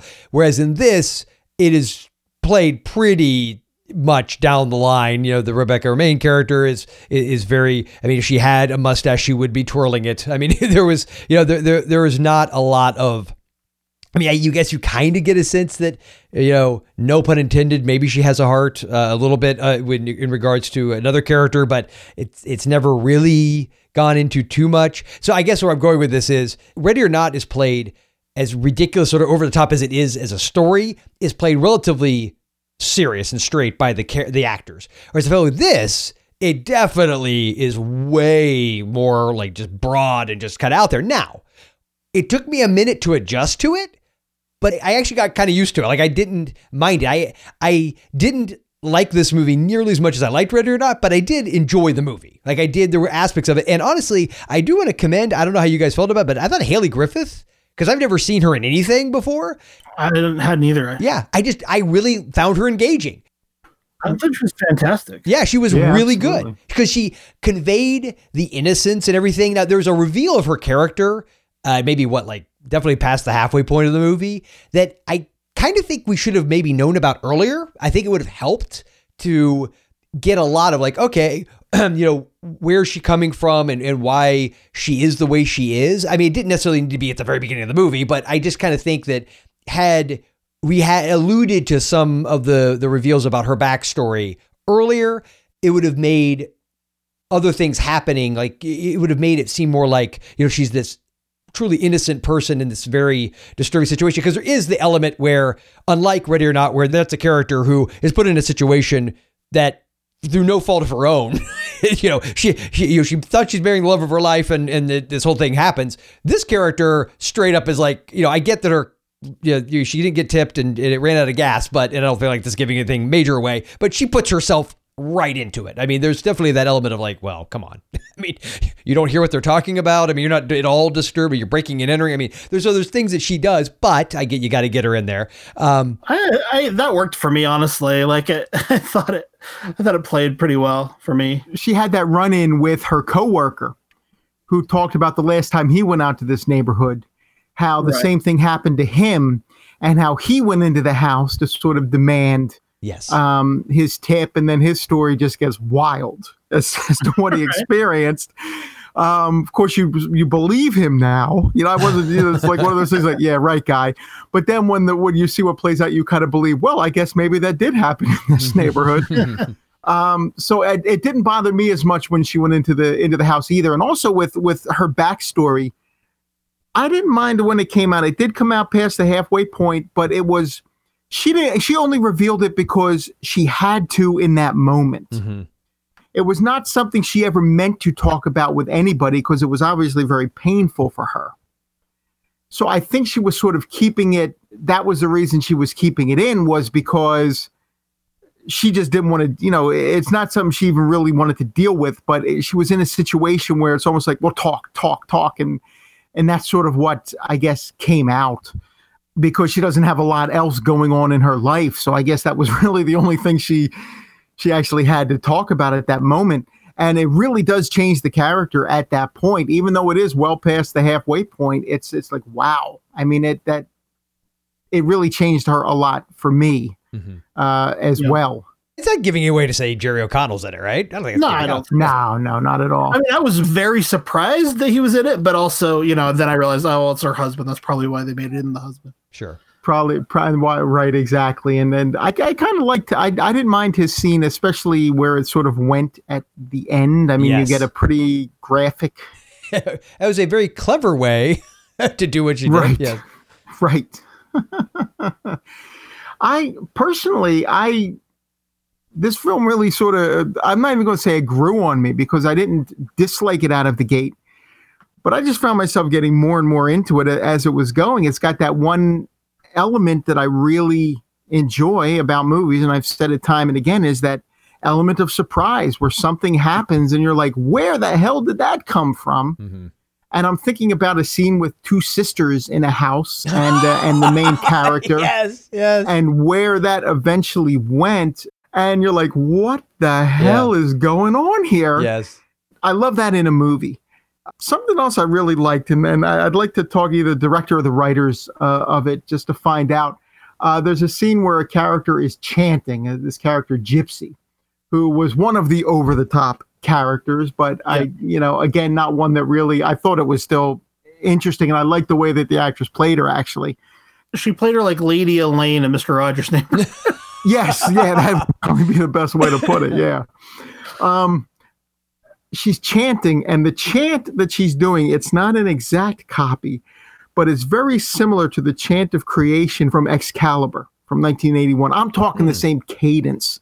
Oh, wow. And I thought, wow, that is an interesting little nod to that movie. And I don't know if it was the writers or the director or who had that in there, but it really felt like that that uh, that that Merlin sort of gives to um to uh, Helen Mirren's character uh, in a scene in uh, in Excalibur, and I was like, wow, that's a real interesting sort of obscure little nod there, because the the chant of creation was made for Excalibur. I don't think that that was an actual chant. At least that's what I read. Maybe I'm wrong about that. Maybe this is an actual chant, but I I remember reading that that was created just for the Excalibur movie and it's interesting that they had that in this film as well. I just kind of I kind of smiled about that.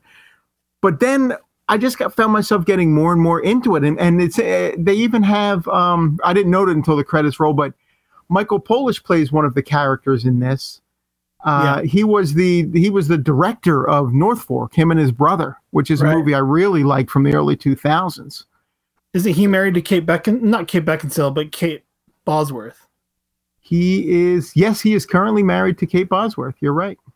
And this movie really grew on me as as it was going and as it got a little crazier.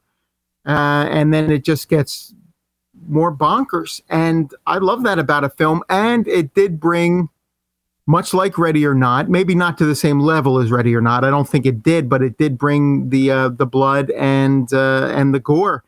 Um, and there's a scene with some some entrails that I, oh, found yeah. really interesting. Um, there was a really great bit part player, Mike E. Winfield, who was one of the other pizza delivery drivers. I wish he had been in the movie more. The one you were referring to earlier, Dave, who tells yes. the story. He had so much charisma. I was like, I love this guy. I was hoping he was going to be in it a lot more. But I'll tell you who I missed was Jordan Ladd. I don't remember Jordan in the movie. Thank you for bringing that up. I was going to ask you guys, did you guys catch Jordan Ladd? I was thinking, who was she? Was she the unless because there's it's Kim Larson and Steve Larson. Were they the parents of the sisters? Yes. Was she blonde? that was her. Okay, I mean Jordan was the mom. Okay. Yeah, I, right. yeah. She, I didn't recognize. Didn't look her. like her. Yeah, because I think they really made her be a more platinum blonde, and yeah. And then Jeff Daniel Phillips also had like a small role. It was kind of fun to see him in it as well. But right. I will say, I just realized the music is done by Wolfmen of Mars, and not only is that a beloved moniker here at HMP, but it's also uh, a good friend of mine, Kevin Spencer, has done uh, artwork for a couple of their albums. So that's kind of oh, cool. cool. I didn't. Oh, nice. I just noticed that. Very cool.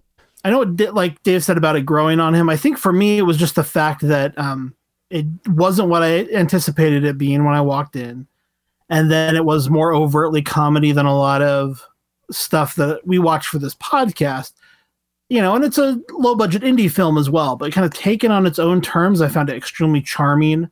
And I'm really excited to see more from Chelsea Stardust and also Hayley Griffith. I, yes. For me, she really yeah. blew me away. Yeah, definitely, definitely stand out. And I think this movie does something that a lot of movies don't do. Usually, movies do the opposite, in my opinion, that they end up not liking as much, which are what you said, Dave, you started in it and you're like, okay, yeah, maybe we'll see how this is going. And then as it progresses, you get more and more into it. And because of a few key surprises and twists and turns, it really starts to engage you. And then I think really honestly, a lot of it is uh, attributable to Hayley Griffith's performance as the lead.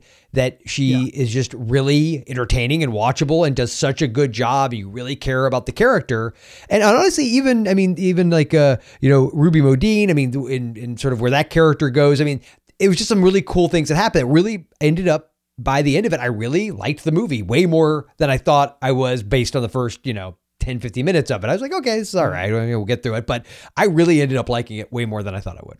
Yeah, and me too. I didn't go in with that with any uh, uh, preconceptions actually, uh, as as to what it was it was going to be. Maybe that helped a little bit, but I'm with you. I like the first 10, 15 minutes. Like, well, this is okay. You know, let's see where it goes. If it kind of stays at this level, and it didn't. It it escalated, and the scene with the two sisters, I think, is what really pulled me in. to be honest with you. And from that point in, I was sold. I was like, okay, uh, let's see where this thing goes. Yeah, this movie's going there. right, right, exactly. And for me, it was just a pizza delivery. As soon as I saw that scooter, I was in. yeah, you saw a Vespa with a pizza box on the back, and you're like, I'm all in. All right, so you guys want to throw out some ratings or recommendations? Dave, you want to give us yours? Sure. You know what? I'm going to give it an eight. I was going to say 7.5. I'm going to give it an eight. I definitely recommend uh, checking it out. I do know that the uh, the DVD is coming out. I think it's mid October, if I'm not mistaken. Let me just double check. It is actually October 22nd. Uh, the Blu-ray, I should say, not DVD. The Blu-ray for this, maybe DVD too. I'm not sure. It's coming out October 22nd. I don't know that I'm going to recommend a purchase. I definitely think though it's it's one that you should rent and see, and you may end up purchasing it. Uh, I do want to. I will watch it again. I'll be honest. I'm going to say I would uh, not mind seeing this one again. All right, Wolfman. Yeah, um, I'm a little bit lower than Dave. I'm going to call it a seven, but I did really enjoy it. I think you have to be okay with a film that's comedy first. I think you have to be okay with a film that feels a little low budget indie. Um, but if you're on board with both of those things, I think you can really enjoy this. It is an expensive rental, kind of like we were talking about with Hellfest last week. Like there are not inexpensive options for checking this out. You have to either rent it for six ninety nine or buy it for fourteen ninety nine, and those are both just uh, digital, and so those are um, kind of steep prices. I think if I was going to pay fourteen ninety nine, I'd just wait for the Blu-ray. But if a six ninety nine rental is something you can afford, and this sounds like your cup of tea, then I would say go ahead and check it out. It's uh, probably more than I would pay for it, but this isn't my favorite genre or subgenre. All right, so I guess I get to be the jerk of the podcast. I, I I liked the movie. I enjoyed it for what it was. Uh, but to the the point you just made, Josh, it is not necessarily my favorite overall subgenre. Wait, you mean pizza delivery horror is not your favorite? Well, subgenre? yeah, yeah, that that's pretty much where I was going with this. uh, I'm definitely obviously have a real uh, prejudice against uh, pizza delivery horror. Pizza delivery horror theme, themed episode coming our way. But I think that I guess at the end of the day, the tone of this movie is a bit all over the place because it, it's never ever scary. I mean, at all. It's gross. I mean, it's got definitely has some great, uh, you know, graphic, uh, gory effects. Um, but I guess for me personally, sometimes I need that, but I need there to be another layer to it. So uh, for me, it's a 6.5, but that's not like a I hated it or anything. I enjoyed it. I, I feel like it's a solid rental. I would say, hey, it, to you know what you said, Josh. If the price comes down a little bit in a rental, which it eventually will be, or it'll be on you know Amazon Prime or something, definitely check it out. I always think I'd be willing to get the Blu-ray, especially if it's loaded with extras, and I'd love to hear uh, Chelsea Stardust do a commentary, and because I'm always really interested when it's lower budget indie and just all of the stuff that they go through to make the movie. Uh, it's always very interesting to listen to, so I'd be definitely down for that. Um, but yeah, it's a 6.5 for me. I, I found it entertaining for what it is, but I definitely think this is a movie that, and even though again there are certain similarities to uh, Ready or Not, if you're not somebody who likes very over the top, broad comedy uh, in your horror, eh, you you probably are going to want to give it a pass. Real quick, the uh, Blu-ray for this is currently being, uh, you know, I guess for pre-order on Amazon is thirteen sixty nine, so it's less than the digital to buy it digitally. And what's very interesting is the DVD is thirteen ninety nine, so it's actually thirty cents more than the Blu-ray right now.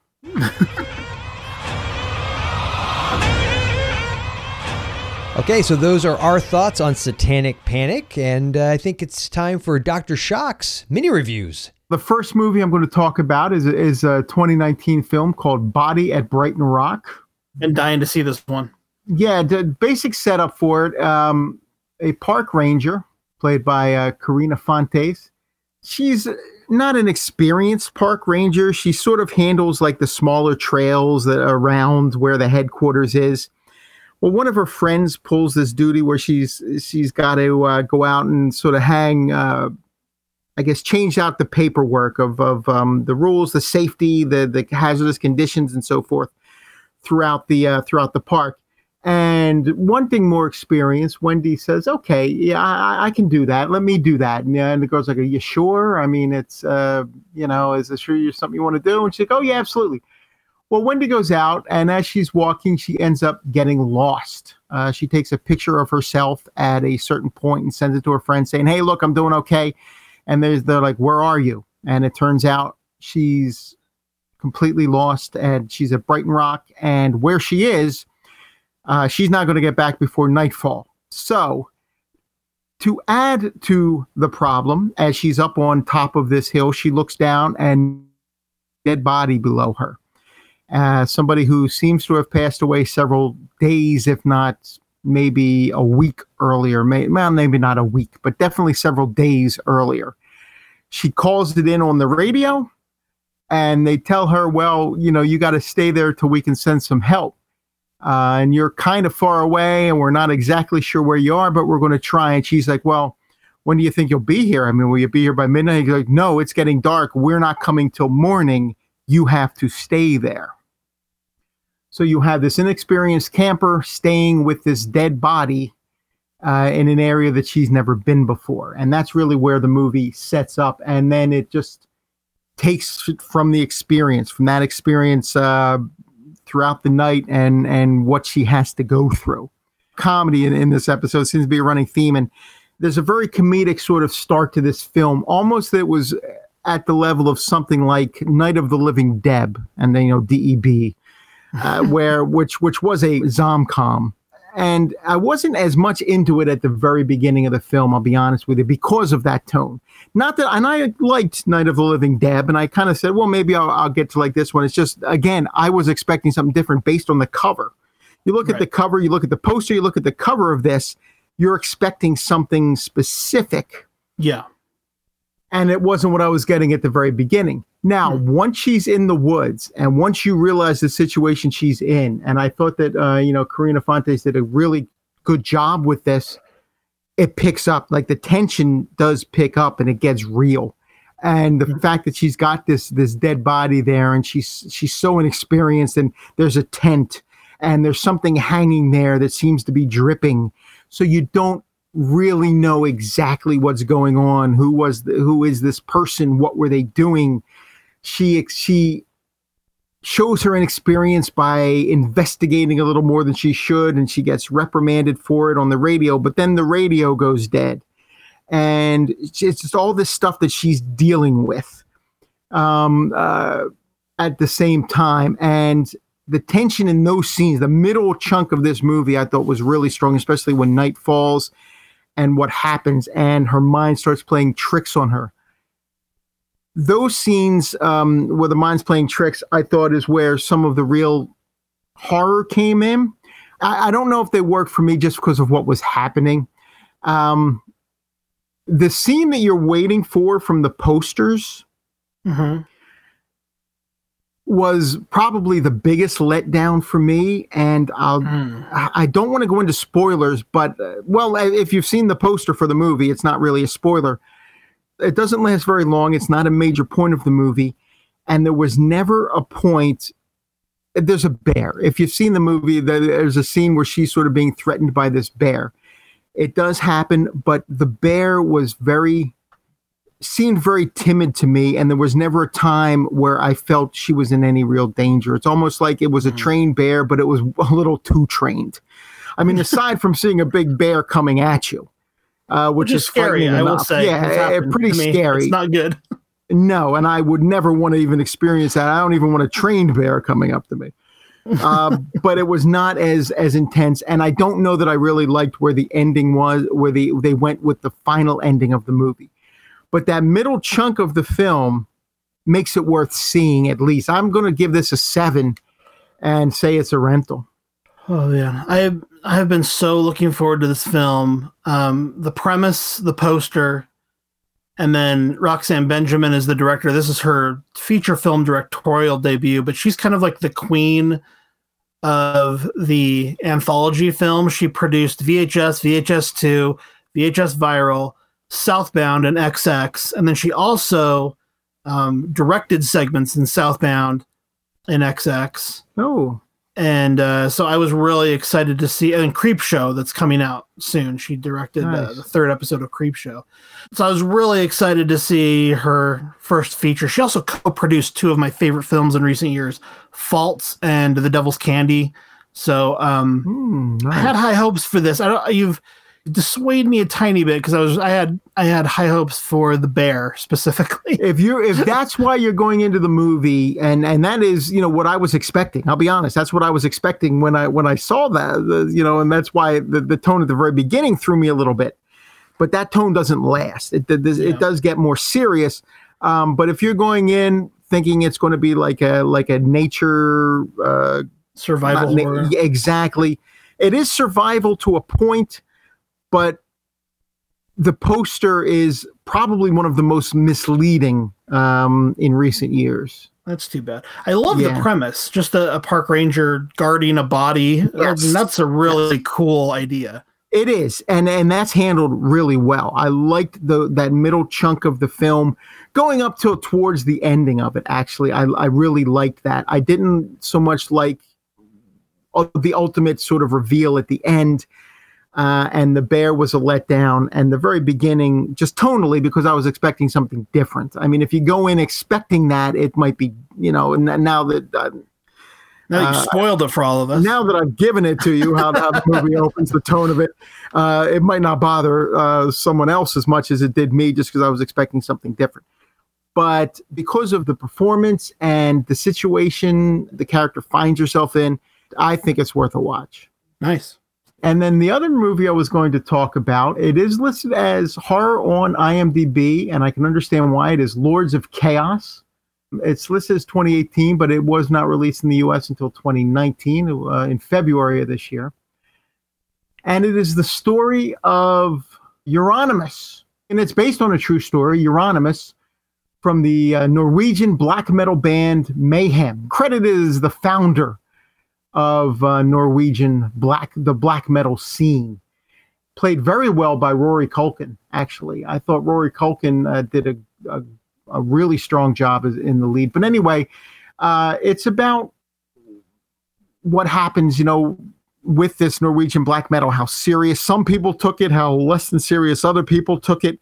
What the what transpired from this group, what they did, and ultimately um, the violence uh, that that came about um, by uh, by some of these. I mean, you have um, this character. He goes by the name of Varg, uh, played by Emory Cohen, uh, who starts out as uh, sort of being a fan of Euronymous, then becomes a, a, peer. Euronymous sort of takes him under his wing. And eventually, the two of them have a falling out because Varg is about as serious into the Norwegian black metal scene as you can get. And where he takes it, I think, is even beyond where uh, Euronymous had ever pictured it going. The movie is, uh, like I said, it's more of a biopic. It's more of a setup of this Norwegian black metal. But the scene itself, as it's portrayed in the film, is is really quite disturbing. Uh, there are two scenes of that I can recall, two scenes of violence, but both of them were very, very difficult to sit through because it is not just a quick moment of violence. It is a prolonged, the first one not as prolonged as the second one uh, that happens very late in the film. And uh, anybody who knows the true story of Euronymous will, will know where it's going to go. But it's also what happens with this Var character and what they do. They were into burning churches and they don't shy away from that whole thing. They don't shy away from the satanic part. So it, it's I'm not familiar with the with Norwegian black metal scene, not at all. This all came as sort of something new to me. Uh, anybody out there with any familiarity, I don't know that the movie would they might find the movie as disturbing. A character commits a murder because it's like, well, that's what we do in the in the in the black metal scene. Uh, and the nature of that murder, I should actually say, I'm sorry, there were three moments of violence, and all of them were prolonged because I forgot about the murder. And you do get to uh, you do get to see that, and the moments of violence in this movie are what really, I guess, got to me the most about it. It's one of those films. It's very well made. It's well acted, and it's an interesting story but it's also a little hard for me to recommend because of how dark it is. I mean, this is a pretty dark film, and it just it gets really, I guess, the intensity just gets to the point that it's almost like, wow. Uh, you know, when it was done, I just kept turning it over and over and over in my head. I don't know if it will bother other people as much as it did me, but I'm going to give it an 8.5 but I'm going to say, you know, proceed with caution. Um, uh, if you're if you don't know much about black metal, or if you're not into that scene, or even just metal or the sort of satanic worship type of things, if that's not really your type of movie, I'd say proceed with caution. But it is a very well made movie, a very well acted movie, and I was into it. I was interested the, the entire time. But I also found it quite disturbing. I mean, it it really just sort of shook me some moments in this movie. I got to give it a strong rating, but I also got to throw that little caveat in there that proceed with caution. Um, you know, and, and, like for instance, Joel, I don't know if I would recommend this for you. Um, knowing your taste in films. Oh, but yeah, no, I, uh, knowing you know we've had discussions off air about you know with with um uh, some Rob Zombie films and and things like that. Uh, there are moments in this film that I think are really they're a lot. They're a lot, and they go there with it. I mean, it, it's not something they shy away from. Um, but as far as as far as the movie itself goes, I'm imp- I was impressed. I really was. I thought it was very well made, and uh, yeah, I'd say eight point five. It's just I can't just give it a flat recommend for everybody without throwing that you know throwing that out there. This is a movie we've been teasing on the show since 2017 when we did our heavy metal horror episode, because there had been this excellent documentary in 2008 that covered this story called Until the Light Takes Us. And I would highly recommend people check that out, especially if they want to know more about the Norwegian black metal scene before they see the film. Um, you can get that. It's streaming for free right now on Amazon Prime. Um, it's really great film there's a lot of controversy around Lords of Chaos because, well, for a few reasons, uh, you know. Well, so a lot of these guys, I don't know how much it comes across in the movie. I haven't seen it, but um, a lot of them are white supremacist, kind of racist guys. I don't know if there's a lot of that in the film. Uh, it's touched on. Yeah, I mean, it's it's it's definitely it's definitely there. I don't know if it's as prevalent as other elements of their sort of um, satanic right. Uh, worship. But uh, yeah, no, it's definitely touched on. So I guess the director of this film, he was part of the Swedish metal scene, and I guess they're kind of enemies of the Norwegian metal scene. And um, this director has had run-ins with with Varg. By the end of this film, you're going to be surprised. Not only is Varg um, Varg is now still making music, and and I don't want to go too deep. But I don't want to spoil anything for people who don't know the story. Right. Um, but if you do know the story, I was quite surprised to find out that Varg is uh, still making music after what goes down in this film. He's a white nationalist, like racist, and he has a lot of content where he kind of slyly tries to recruit people to white nationalism. Um, but you know, so I think uh, one thing that was kind of slyly done here is that Jonas Åkerlund, the director, he intentionally cast a Jewish uh, actor to play Varg in the film. so, and he was excellent. I got to say, he was excellent in the part. He really was. He, yeah, he was right up there. I mean, Rory Culkin did a great job, but uh, Emory Cohen might have might have actually been uh, might have done a better job. He just doesn't play a very very likable character. Yeah. So there's and there's a lot of um, controversy surrounding this film within the scene that it takes place in. But all of the American audiences that I know have seen it, like at film festivals and stuff, who are into black metal, absolutely love this movie. Mm-hmm. This also features the Valter Skarsgård, who is Pennywise, Bill Skarsgård's younger brother. You know, it's also Stellan Skarsgård's son. It's a, the big Skarsgård acting family the whole cast was good, and Sky Ferreira is uh, uh, has a part in it um, as a girlfriend. She was also, I guess, in the Green Inferno.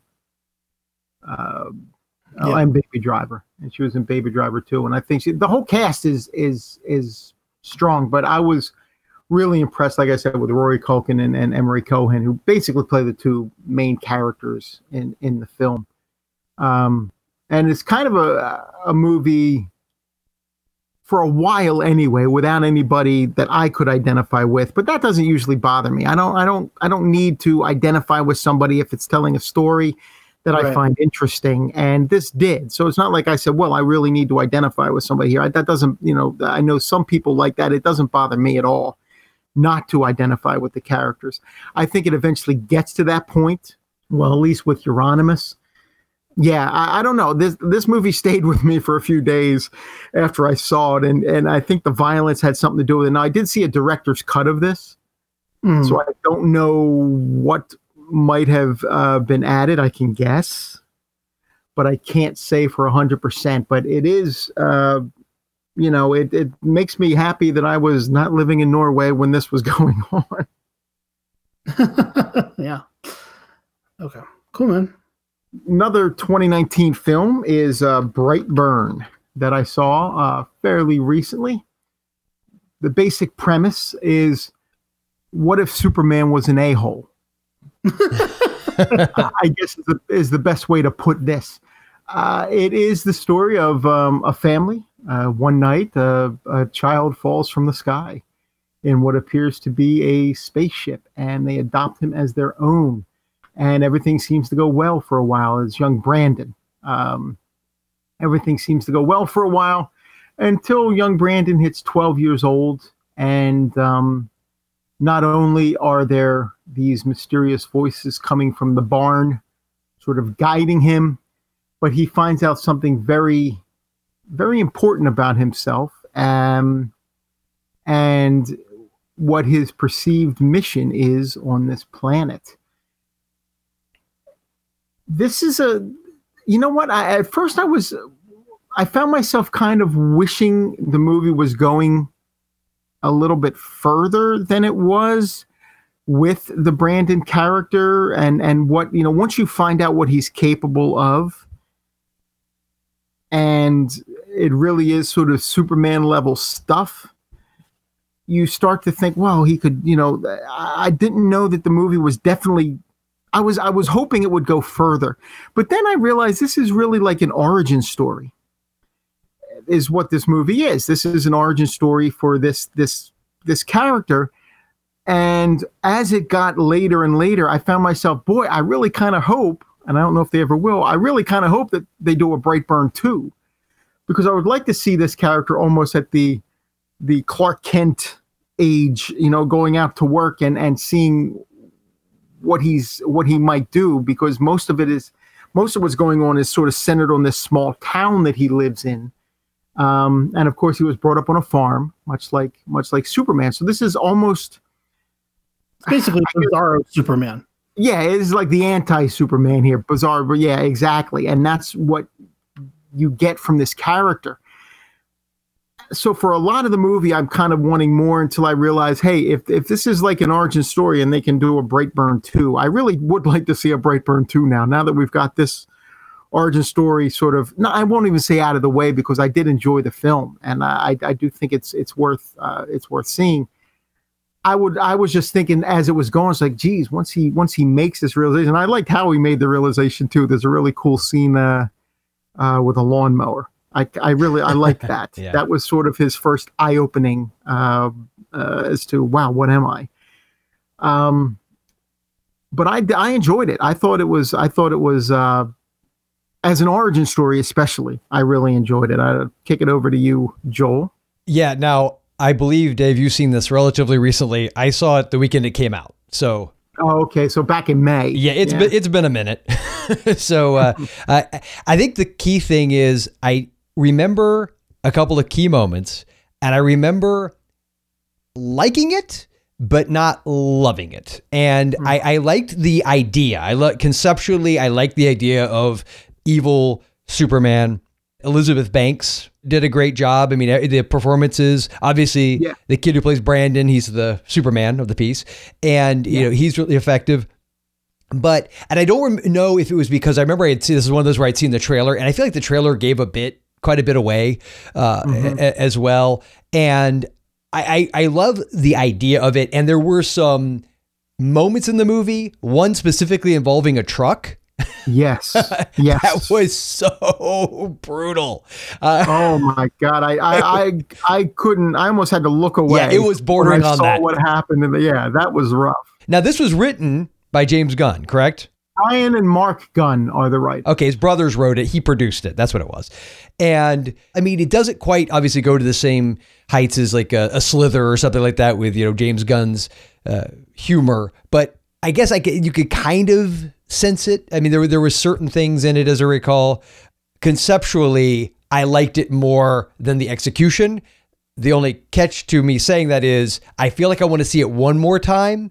My leaning to it recommendation is to give it like a six point five, but Okay. I, I would I would like to go back and rewatch it again because I almost wonder if by because after what you were saying, it's like you know I feel like I don't know if it was just when we went and saw it, you know, because you know things happen and and life happens, and sometimes you go into a movie and you've got a certain attitude and frame of mind, and it affects how you see the movie. So I, I would like to revisit. This is one that I liked it enough that I would want to rewatch it again. Um, but but I, I think what it was too, it never unsettled me. I think is the to the degree that I, I was sort of expecting to, because I mean, just again that idea of you know if this creature was on Earth and and decided it didn't want to you know be for truth, justice, and, and whatever, uh, you know, we'd be in trouble, like big trouble, which I guess is sort of the you know, the point of, of a Batman versus Superman. That was essentially the, the argument that uh, Batman was making, um, that uh, you got to be real careful when you have somebody this powerful. So it's effective. The kid is creepy. It gets creepier as as it goes when Yes. he realizes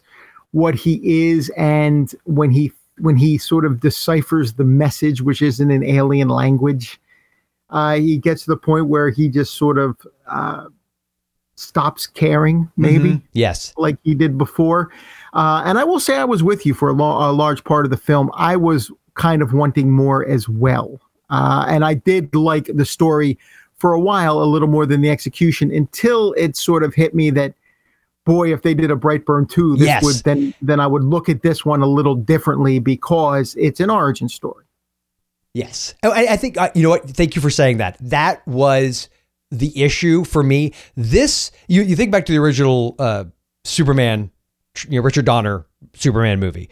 Right. You had this, the, the whole, uh, you know, sequence with young Clark and all that last, what, like the first five ten minutes of the movie, whatever it is. And then we jump ahead to, you know, Christopher Reeve and everything. Since Yeah. this movie is just that beginning and just that setup, it, it feels a little, even though it's a relatively short movie, I think it was under an hour and a half.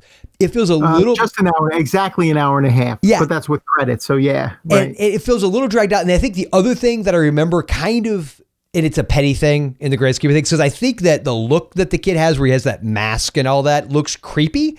But it kind of hit me. I was like, once he realizes what he's capable of, right? And once Mm-hmm. he realizes he no longer gives a crap, why does he bother putting all that on? Like, what what is the intent of hiding who he is? Like no one can stop him. Why does Batman? Ba- Batman's a human does- being, and he and he has to protect his identity. That's the difference. No, that's wrong. He's a bat to strike fear into the Oh, hearts. uh, okay, really? and, and I think I think that was what this might have been more like. This this kid was. That's how I took it anyway. I wasn't looking that he was hiding anymore because there's a scene where in a closet where uh, he even lets himself be unmasked. sure, sure. You know, so I don't know that it was. I think it was more for an effect, and the fact that he would leave that symbol Mhm. um, Yeah. at everything. And um, I didn't even realize what it was. It was the sheriff who pointed it out to me Mm-hmm. when he made the connection. I'm like, oh, isn't that interesting? But you know, I, and I for a while, for a portion of the movie, I'm not disagreeing with you because I had those same feelings. Listening to you guys, it sounds like basically what Unbreakable is. And you know, when you see a film like Glass, you say, "Well, it was fine, but maybe I was should have just left it at the origin story." And almo- but, but to Dave's point, I almost feel like this is the reverse. Like it, it, it would have been better had we not necessarily gotten all of the. Or I, I again feel like this is all origin, and it's eh, it's just too much. Like they're trying to pad out something that didn't need to necessarily be.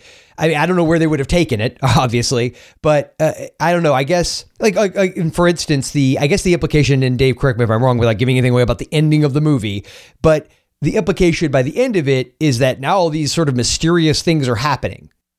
But they're still happening in that community. He hasn't taken it to a wider level yet because he's not. I'm looking at it that he's not of an age to know. You know, the I guess the sort of he's 12 Sure. in the movie, and he's not of an age to know the the scope Yeah. of what exactly he could do. I mean, he sort of draws a picture of it. But even even in those scenes at the end, which I was fascinated by when it got to that point, I'm like, man, I wish that I almost wish that the movie would sort of, like you were saying, pick up from here. But maybe if they do it with a Brightburn too, because that's when it was getting really fascinating, but it was still in that community or the outlying area. He hadn't, it's not like you were getting reports from Tokyo and New York and all this other stuff It was this area um, that all of these things were were going on, and I wanted to see how that would grow with now that he knows what he's here to do, or he thinks he knows what he's here to do. How would that grow? How would he take it to that next level as he got older, as he got wiser, as he got a little more experience with the world? And would he get that experience because he's a he's a character who at 12 no longer gives a damn about what anybody around him. So would he even have associations with people? Would he even feel the need to do that? Would he feel the need to hide this identity? What would he do? And and because he obviously didn't feel the need to stay out of sight. There are pictures of him, and you know the ending of the movie sort of ends with news reports, and there's pictures of him everywhere. Would you know? Would it? Would it I'd love to see where this. I really, really wish. I really hope Well, they do a Brightburn. well, yeah, don't get your hopes up too high on that because it. I it- know because it didn't make enough. It didn't. it- make but enough here's the thing: won't. The budget was uh, considering what they pulled budget off. was only six with what they pulled off for that. That's that is impressive. amazing. That is super impressive. But and it did make thirty something worldwide. So I mean, it yeah, more than five times its budget. But Mm-hmm. I don't know if that's enough for them to feel like they could just maybe a straight to video thing or something for Netflix or something. I could see them maybe doing that. Well, now that James Gunn is working for DC as well as Marvel, maybe they'll throw Brightburn in the next uh, Justice League movie. That's what they need is a good villain in the Justice League movie. Yeah, twelve year old Oh, kid yeah, with a chip on his shoulder. Yeah, I would like to see him fight Wonder Woman. He'd he'd lose. He'd lose. Uh, so so uh, Dave, did you say what your rating for Brightburn would be? I'm, I'm going to give it a. I'm going to give it a seven. Okay. Um, possibly seven point five on a rewatch, but I'm going to go with a seven now, um, and say it's it's it's it's worth a rental as uh, and and and go into it as an origin story. I mean, don't Well, and how are you guys classifying this on the horror spectrum? Is it pretty light? I'm assuming. Uh, yeah, yeah. It, it's li- well, you know what though? There are there are moments. I mean, The, the, the aforementioned truck scene. the aforementioned truck scene. Yeah. There's a scene set in a diner. Yes. Another very cringeworthy Yeah, and, moment. and that's a good example because don't see the trailer because that trailer gives literally a pretty much that whole scene away. I mean, the yes, whole and that that's a shame. Yeah. That's a shame. Yeah. So yeah, But when the you know who that character is, it even adds another dimension to yes, it. though. exactly. Honestly, you guys got me really excited about this. Good. well, I, and I think I feel better about my six point five that since yours was a seven, Dave, because I think with a rewatch I might come up higher. And I'd say on the spectrum, the other way to look at it is that it's a dark, dark comic book movie. You know what I mean? Like that's what I would say it is. It's a dark, it's a dark, dark comic book movie with horror movie elements to it, and the fact that the kid is creepy. And I think the fact the kid was the exact same age as my oldest son, I, I sort of went in anticipating that I'd find that far creepier, you know, a little more relatable. But I, for whatever reason, it just didn't ever really affect me that way. Uh, but it was it, it worked for what it was, and I think if you like comic books, if you like you know dark er comic book stories, if you like some pretty good uh, gore effects here and there, I think you'll enjoy it. And I have always wondered what it would look like if Superman went full bore flying into a human body, and now I know. Right. Now I know. All right. Sounds cool. All right. Well, one film that I'd like to mini review before we move into our it spoilers and listener feedback is called Under the Silver Lake. This is another one that's been on my radar for quite a long time. It came out in April. It is not in any way strictly a horror film. Uh, it's a stretch to even be talking about it on this podcast, except for the fact that it was directed by David Robert Mitchell, who also directed It Follows, and tonally, it has a bit of a feel of It Follows. Now, it is streaming for free with your Prime membership on Amazon Prime. So uh, it's easy to check out if you think you might be interested in it. Really quickly from the IMDb synopsis Sam, played by Andrew Garfield, is a disenchanted young man. He finds a mysterious woman swimming in his apartment's pool one night. The next morning, she disappears, and Sam sets off across Los Angeles to find her. Along the way, he uncovers a conspiracy that is far more bizarre. So terrible synopsis by IMDb, but that kind of describes the movie. And that's why I was I, I was going to go to IMDb synopsis for a couple of the movies I did tonight, and it just wasn't worth it. it, it you know, sometimes it's it's like I said, it's eight words, and seven of them don't even relate to the movie. Let me let me read this one. This one is from Amazon Prime. It says a man tries to find the parties responsible for his beautiful neighbor's disappearance, unraveling a string of crimes, murders, and bizarre coincidences in his East LA neighborhood. It's just a really interesting movie that I wanted to talk about. People either love this or hate this. It is kind of a mess. It's all over the place.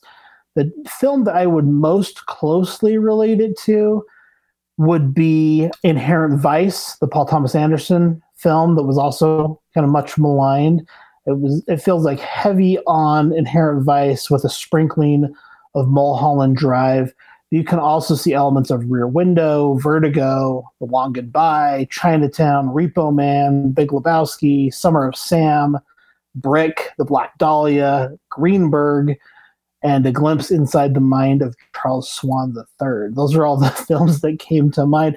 And it does seem a little bit all over the place. You can see, yeah, it has a definite noir, neo noir uh, vibe, but it, it really draws from a lot of different types of influences and goes all over Los Angeles and explores Los Angeles in a way that I don't know that any movie ever really has to this extent. It's got some really interesting locations and ideas that are explored here, but it man, it is all over the place. It is such a strange film. Um, it's just filled to the brim with pop culture.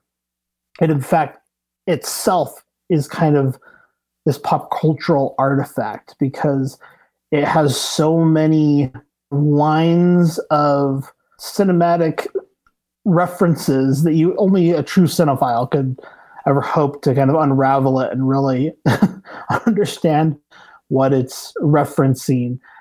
It also ends the last third of the movie, or maybe the last fourth of the movie, is really challenging. It changes tones so completely at the end of the movie. You're just kind of like, huh?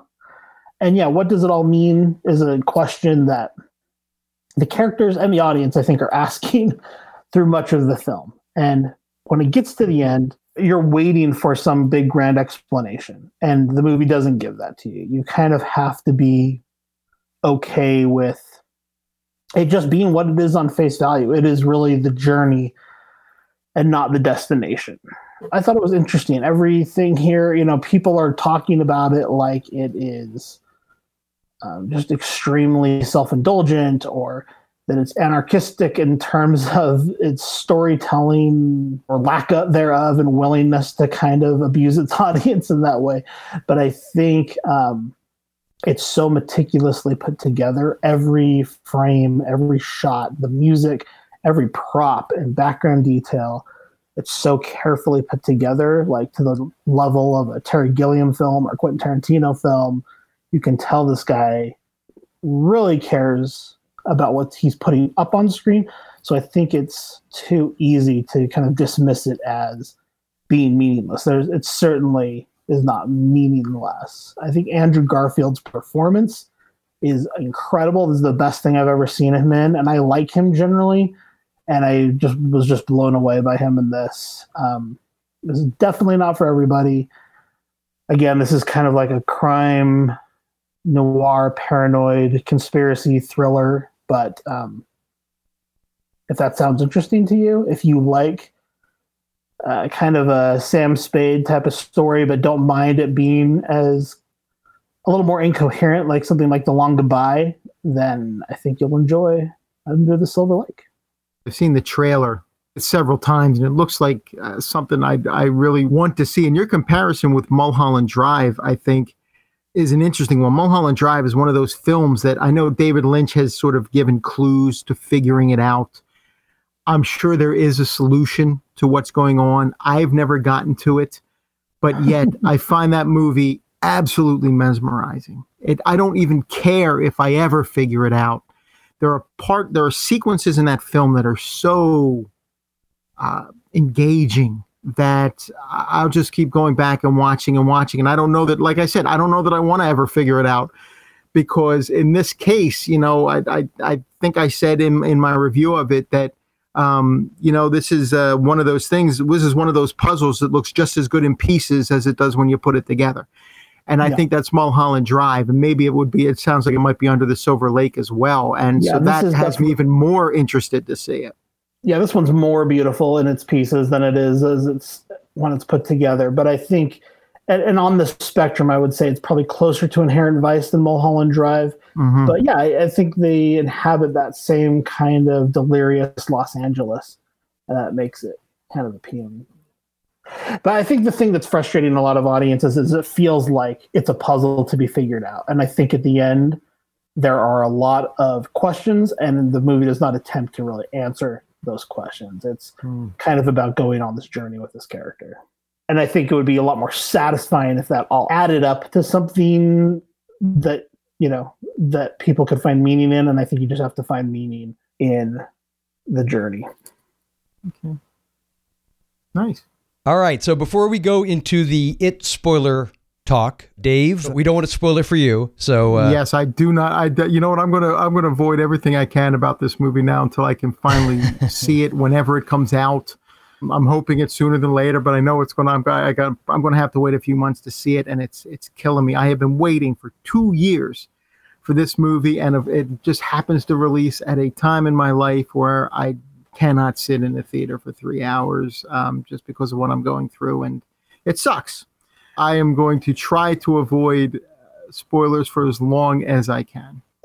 I would say at least hopefully the some of the audience reaction you're seeing is letting a little bit of the air out so that you because I think there is some disappointment. I think this is a movie that if you compare it to It Chapter One, you're Mhm. probably going to be disappointed. If you compare it to the second half of It 1990, you'll probably be pleasantly surprised. I think that's accurate. and that's yeah because i am not a fan of the second half. I even think um, tim curry becomes less scary in the second half and becomes more um, like an over-the-top sort of clown. He's not as frightening in the second half to me as he was in the first half.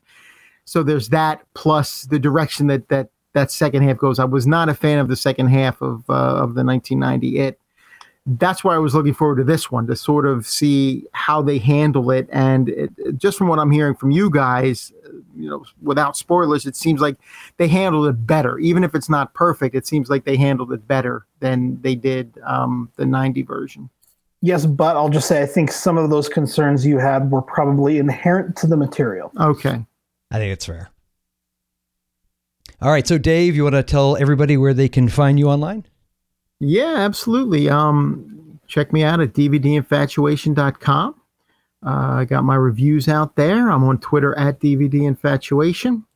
I'm also on Facebook, Instagram, uh, Letterboxd, uh, other podcasts. Uh, we deal in lead. It looks like we do have a solid idea to come back with that um, for another episode uh, as we do the uh, Gods and Monsters, Universal Monsters cast, uh, especially with the Blumhouse getting involved with bringing these classic monsters back to the screen.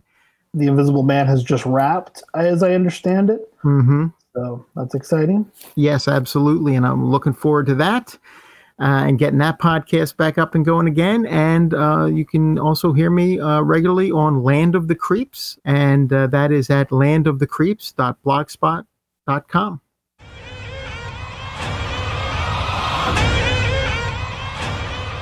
All right, so we're going to move into the listener feedback section, uh, specifically uh, listener feedback related to It Chapter 2, the vast majority of which is spoiler free. Uh, but since Wolfman here will be reading off the feedback, if he comes across something that we deem spoilery, you will be warned uh, as needed. Yeah, and you know, I think what we could do is just hold that till the end and then use that as a transition into our spoiler discussion. Sure, that makes sense. Okay, so I did put a call out to all losers on Twitter. For anyone who has seen it, chapter two on opening weekend, we wanted their spoiler free reactions and ratings. And so this is some of the feedback that we got. This is from Sean Taylor. He says, Normally, I want a movie to be as long as possible. I felt most of these three hours. Been a while since I read the book, but I'm sure they added new scenes. The F word was overused, almost annoyingly so. Cast was great, and I did like it overall. Great visuals, needed better editing. My wife and I both give it a 7 out of 10. Dark Mark says, I loved Pennywise, such an iconic monster, great casting, acting, shooting, and sound slash score. I didn't mind the length, but it feels like the narrative retreads part one just as adults. I feel the same way about the 1990 version, never read the book, 7.5 out of 10. And that's what I agree with Mark. That's kind of what I was saying. It's Mhm. kind of retreading the same narrative Yes. features rather than kind of dealing with adult fears. Although, again, you know, some oftentimes our childhood scars lead to the shame and, and fears of adults. But um, I think it could have been maybe more effective if they could have figured out something that could scare the adults currently. Mark says, also, the bullying in it is horrifying. Often in horror, the real monsters are the humans, but Pennywise kills whether you're the bully or bullied. He's no mercy monster. Greg Bench says, solid companion piece to the first film, loads of fun and frights. CGI had some fractures in the presentation, both in de aging and creature. The runtime was long, loved the scares, but so many jump scares. I began to feel exhausted and worn out. Sometimes less is better. 8 out of 10. Bloody Cap Jack says 9 out of 10, They're not as good as the first. Some story threads and changes I didn't like. Stan postscript felt off. Uh, meaning, I think you meant well, and that of course would be a spoiler thing, but I guess toward, towards the very end of the movie, there's something uh, involving Stan. Folks, I, I think- actually really disliked the kind of underlying message of that, even though I think it's. I don't know. We could talk about that Sure, a little bit sure. more in spoilers if we remember. Grave Roberts says, fun scares, but some of the CGI hurt it. Still not a fan of the final confrontation, but better executed than the original, meaning the 1990 version, I guess. way better than the 1990 version. Great job on flushing out the Losers Club members and further. Adult Eddie stole the show. I guessed right what was behind the very scary door. Beep beep, 9 out of 10. Jody Horror Guy says 8 out of 10. Seeing it again on Monday. Biggest complaint is some CGI effects that I didn't care for and took me out of the moment and that I know will not hold up in 10 years. Hmm. yeah, it's like what we're talking about. Yeah. And, and I actually responded to that. I said, was it the digital de aging on the kids? That's what bothered me most. Some of the other over the top CGI was bad too, but that was also in the first chapter, so I was expecting it. And Jody says, there's definitely a thing of CGI not holding up. I'm rewatching about 140 of my favorites from the decade to get my top 100 list ready. And Fright Night and Final Destination 5 look pretty bad now, and that was just in 2011. So yeah, it's I mean that isn't a really unfortunate thing about CGI, and I, I I know I come off as a CGI hater. I think that it can be used well, but I I think especially like in a case like this where it already looks a little sketchy now, there's no way it's going to hold up even in like three to five years. Yeah, well, and it's interesting too, and I feel like we should probably maybe dedicate an entire bonus or something just to that discussion. The psychology of why is it when we oftentimes will, like he brought up Fright Night or Final Destination Five, when those movies first came out. I don't know. Maybe people were complaining about it then, but let's just go on the assumption maybe they weren't. Because I know there's some movies that come out when they come out and people feel like, oh, this is so state of the art. It's so revolutionary. But then something happens and maybe it's just the comparison over time to act, you know, the new technologies as they develop that we then look back on it. We're like, yeah, that just doesn't We're sort of like when you, you know, when we, you look at a, a phone, a cell phone in Scream. At the time Scream came out, those those phones were the phone. You look at them now, Right. and it feels that technology feels more dated. So See, I don't mind that type of technological inclusion. I know a lot Sure. of people make fun of like the thing, for example, for the computer that they're Sure. using. I like that because it kind of anchors it into place. I think CGI is a little bit different for me because, like, for instance, Blue Crush, to use a non horror example, I just recently rewatched that. And I remember that was kind of breakthrough at the time because they had these pro surfer women and they took Kate Bosworth's face and did a face replacement. So it looked like she was surfing the wave. Mhm. And I remember at the time people were like, wow, that's crazy. How do they do that? And I saw the other day going in with the mindset like, oh yeah, that this is like the first digital face replacement I remember hearing about. And I was just like, oh, that looks bad. That looks really, really bad. But see, now one I think that holds up still is in Jurassic? Park when Lex goes through the uh, the Yeah. she falls through the ceiling and that was a stunt woman and then she looks up and it, they put her face over it. it. It still holds up. And to me, the the weirdest thing is how, other than just a couple of little moments at Jurassic Park, having rewatched that on the big screen within the last couple of years, it still holds up exceptionally. I think it's the mix. I think it's the mix of of the animatronic, the real, with the CGI. Like you can tell that the CGI Brontosaurus is a CGI Brontosaurus, but it still looks better than a lot of Yeah. movies being made Today. today. Yeah. By contrast, and you know, the first CGI film I was aware of, Young Sherlock Holmes that Spielberg produced, that I remember being mind blown by that one when I first saw it. And now when I see it, I'm like, ah, yeah, I mean, that's pretty bad. Yeah. but, but I don't know. There, I, I, I think back to my point. I think if you can tell the time it's bad, it's just that's not a good sign. Okay, so barely Ashley says, I did like it. I didn't love it. I need a rewatch. Some of the effects were silly and too obviously CGI. There were some amazing moments though, and it's worth a theater viewing. Three hours is excruciating for me to sit through. 7.5 out of 10. Right there with you. Raul, who, by the way, I want to give a shout out to Raul. He wore his horror movie podcast t shirt to the screening and took a photo of himself in front of the It poster in his HMP shirt. Looking very handsome, Raul. And uh, thanks for representing HMP. He says, This movie was so much better than I thought it would be. The most fun I've had at the movies all year. I don't get scared in movies, but this got me. 9.5 out of 10, but it could honestly be a 10 my number two movie of the year. Watch it, then watch it again. So very enthusiastic response from Raul. Whenever there's a movie, because I, I wanted to love it that much. And so I'm a little envious that that was his response because I think that, you know, I'm serious because I think that, Yeah. you know, the fact that he feels, because it's also subjective. I mean, you can't say whether someone's right or wrong and how they feel about a movie. So the fact is, though, I, I wish I had had that reaction. I had more of Ashley's reaction, but Right. I, I wish I had had his reaction. I think you and Ashley always have the same reaction. I think we but- do. I, I, am definitely a, a kindred spirit there. I definitely feel that. Yeah. Yeah. Okay, so this is from Chris Excess. He said, I loved it, all caps. I think these two movies are the best movie adaptation of King's work ever. And I don't think I'd go quite that far. I wouldn't far. go that far. Yeah, I wouldn't go that far, but they're good. It's close. Yeah, they're good. I mean, it's They're up good. there. It's Yeah. in the conversation. Yes.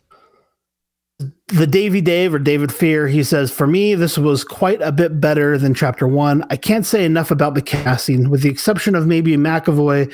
The adult actors look like grown up versions of the child actors. Also, The Thing, wink, 8.5 out of 10. and yeah, love the reference to The Thing. And actually, a little behind the scene thing. Um, when Andy Muschietti was describing to the cast what the monster was going to look like in the scene, uh, with the head, let's just say. Uh, Bill Hader, being kind of a movie nerd, said, "Oh, so it's going to look like the thing." And uh, Muschietti's like, "Yeah." he goes, "Okay, well, what if I use the line from the thing?" And they actually on set Googled it on Uh-huh. and found the YouTube clip and got that line reaction from the thing, and then did it live on set. Yeah. Which I Oh, I mean, in our spoiler section, if we have the opportunity, I would, I'd like to address that because I think that is a primo example of comparing a version that was done practically to a version that was done through CGI. And the question Yeah. really is, you know, what's more effective uh, overall Right. as an effect? Trey Whetstone says, I loved it. Not as good as part one, but still a great film. The cast is fantastic, and I love the heart that it has. There were a few truly frightening moments, but it could have used more. Couldn't help but feel at home while watching, kind of like horror comfort food for me. And I agree with King's films generally, uh, and and books generally feel like kind of horror comfort food to me. So I see where Trey's coming from on that. Joe Brunette said, Nothing can beat this incredible cast. I had so much fun watching them all together. A few decent scares, but none that lived up to the first one. Still not convinced that film could ever do this book justice. I wonder if they'll ever attempt to remake it again in the future. Six out of 10. I say yes. I, I think that 10, 15 years from now, uh, there'll be maybe seven years from now. know, 27 years from now, good call. There will be either whatever the Netflix equivalent. I don't want to make the assumption it'll still be around, but whatever that is, there'll, there'll be something. I just, I have a feeling. I also have heard Bill Skarsgård say that he has considered doing a chapter three that would be some kind of additional Pennywise tale. So maybe a prequel. And I, because of just the success of these particular films, I don't think it's out of the realm of possibility that we'll get a non-canonical uh, Pennywise movie. Veronica Stewart says, "My review, go," and she posted a photo of her and her daughter at the film, which is awesome. Johnny Larkin from the Screaming Queens Queer Horror Podcast says, "Messy, meandering, and in need of a good edit, just like the book." But I enjoyed it. I'm glad they kept the opening attack in. Nothing captures the insidious evil of Derry quite like that moment, and it would have been cowardly to cut it. Allison Clark aka the horror unicorn. She says i enjoyed it chapter two but didn't connect with it as much as chapter one. The adult casting really worked for the film and the haunted funhouse elements were great. But i think there were pacing issues and the usual overuse of cgi this was a 7.5 for me. I'm noticing a theme, Josh. yeah. Sean Gorman says someone needs to inform horror directors that jump scares are startling, but they're not scary, and they lose all their effectiveness after the first viewing. I don't think that's totally true. I we've talked about this before. We're both fans of jump scares to some degree. I think they can become exhausting. I think it was Greg that said that in his comment. I feel like um, the nun from last year was one that really made that clear to me, and I I would say it chapter two definitely walks that line as well. They can wear out their welcome, and I have never liked cheap jump scares. You know, Doctor Shock always uses the cat example. Yes. But I think a well motivated jump scare is awesome Mhm. if done well. And I think like the one I always think of from it chapter one, where Pennywise comes out of the projector. Oh yeah. That is one of the scariest moments that will haunt my nightmares for the rest of my life. By the way, am I a bad father because the kids walked in when Heather and I were watching the movie, and it was right at the beginning of that scene when the projector starts taking over, you know, and and you see the, Oh. the mother's hair, and I didn't pause it right away because they were like they came in, they were kind of oh, because they knew what we were watching, and I Yeah. paused it like right when it's about to make the reveal. That's all they saw. It was just that because of course the way the kids are reacting. All two of the three were telling me like uh, for like an hour and a half later. I just I kept hearing people at my door. Dad, Dad, why why was why was her face changing? Dad, what was it? Just just that they didn't even see, and I've forgotten how intense it really gets. And then and then when it plays out, my wife looked at me like, "Oh, you were so lucky you paused it." you are. yeah. That's so funny. Sean Gorman goes further. He says, walked into the theater halfway through, something I haven't done since Peter Jackson's King Kong. Corny dialogue, ridiculous CGI, Wow. predictable jump scares, just so boring. I really enjoyed part one. What the hell happened here? I don't think it's that bad, Sean. No, wow, mean, that's that's everyone's tremendous. entitled to their opinion. That's that, no, but seriously, that's. I mean, I I've only walked out of a couple movies in my entire life. One of which was uh, Blair Witch Two, um, just because it, it was so inanely stupid I couldn't handle it. But uh, to the to that point, I mean, look, if it doesn't work for you, it doesn't work for you. I feel like I'd be curious to know if he ever watched the original miniseries or has read the book, because I think if you've done either of those things, you'd have a better sense of what you were in for, maybe. Whereas if you, you you have more patience. You definitely wouldn't walk out because you would be at least interested to see how they Mm-hmm. adapted it. But, um, you know, teach their own. Uh, that's a really, I would say that's probably the most extreme reaction we got though. Poe Movies says it was too long, not scary. It was still very fun. Loved the turtle reference. Turtle, turtle. yeah, I caught that too. Adam says it was good. I thought it was less scary than the first, and the peril of the children being chased by a monster was undercut by the main characters now being adults. 6.5 out of 10. See it in theaters if you're a fan of Stephen King films or you're a completist. Otherwise, strong rental. Halloween Year Round says they need to invent an Oscar for best casting and give it to this movie. it's downright scary how much these actors look like those kids, but older. Yeah, I Like, couldn't agree yeah. more, man. It was really really well done. Absolutely. Horfan Ryan says, not as great as the first part of the series, but still a good, very well done movie. Bill Hader gives probably the best performance. Needed more scares and more Pennywise, in my opinion. Oliver Oak says, way better than expected. Funny, fun, full of scares, though not very scary. A great follow up to chapter one. Great to see Deputy So and so back on the screen, in spirit, if not in name. Nine out of 10. Deputy So and so, of course, being James Ransone's character from Sinister. Mm-hmm. End of Daves says great actors, poor writing, mess special effects, unnecessary changes, ridiculous bloated climax. The Boogie Brand says while certain CGI elements did not work very well, adult casting and performances, particularly Bill Hader, who deserves an Oscar nomination, along with both emotional and funny beats, help hold audience attention for the lengthy runtime until the arrival of a mostly satisfying conclusion. 8 out of 10. Slashly G says, I really enjoyed it. My only complaints are the CGI and the runtime was far too long. Thought it did justice as a part two. Jessica Chastain was also fabulously cast. Somehow the old lady scenes still work despite it being featured heavily in the trailer. I agree. Those old lady scenes were terrifying. Yeah, but again, that's one of those I wish I hadn't seen. I wish I went to this Yeah. movie cold because the first time I saw that in the trailer, I thought it was super creepy. After seeing the trailer Right. through you know the beginning of multiple movies and then you know seeing it in the final movie, I mean, other than the reveal of what she looks like when she's you know running, which again, if you've seen the trailer, it's no big deal. I mean, you've you've seen it. Um, it really wasn't. It was all the same. So yeah, another another Hmm. strike against trailers. Yeah. Roberta Seaport says, I didn't find it scary, either chapter, and it got more corny and sentimental than I would have liked without ever quite reaching the heart clenchy bittersweetness of the book. But the casting of the adult losers was perfect, and there were some really cool design and action sequences.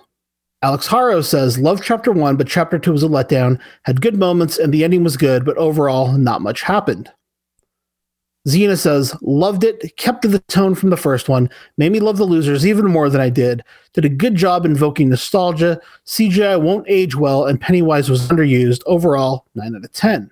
Xena also says, I don't want to be too spoilery, but just let me add that I appreciated the LGBTQ plus representation, even if it wasn't in happy form. And we will return to that in a second with more comments from Xena. Willis Wheeler says, I love the movie. It was so much fun.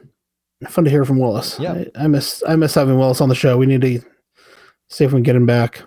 Clint Ware says, I actually enjoyed it more than part one. Sure, there are jump scares, but it hardly ruins the film. It's fun, funny at times, and even at three hours long, I never once felt bored. I'd recommend it 8.5 out of 10.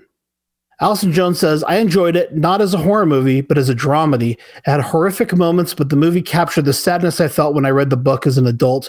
In chapter one depicts the horror one feels as a child, adults dismissing you, and feeling like everything is life and death. Doug McCarthy says, I didn't enjoy it chapter two at all. It pains me to say this. Is something wrong with me? No. I guess. no because I I fine. no I because I, I feel like you could go either way on this movie that I, and it's it's one of, it's not a movie that's all are gonna love it or all are gonna hate it or one extreme or the other. I mean I feel like I'm right there in that in between land.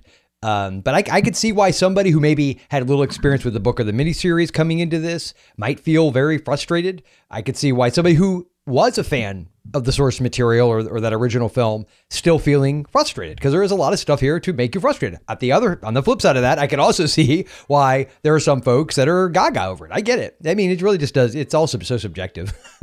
Right. Okay, now we're getting into some of the more LGBTQ plus focused comments, and we do kind of start going into spoiler territory. So, I'd like to do is kind of have our discussion and then intersperse some of Sure. these comments sure. from our listeners. Now, so originally we had two kind of spoilery comments on my original post on Twitter, and they were from very different perspectives on the gay representation. And so, can we just say then from here on out, anybody listening who, for whatever reason, hasn't seen it chapter two yet, which I'm going to assume that most people have who are listening to, up to this point, we are going to just talk about the movie without any filter. So be prepared. Right.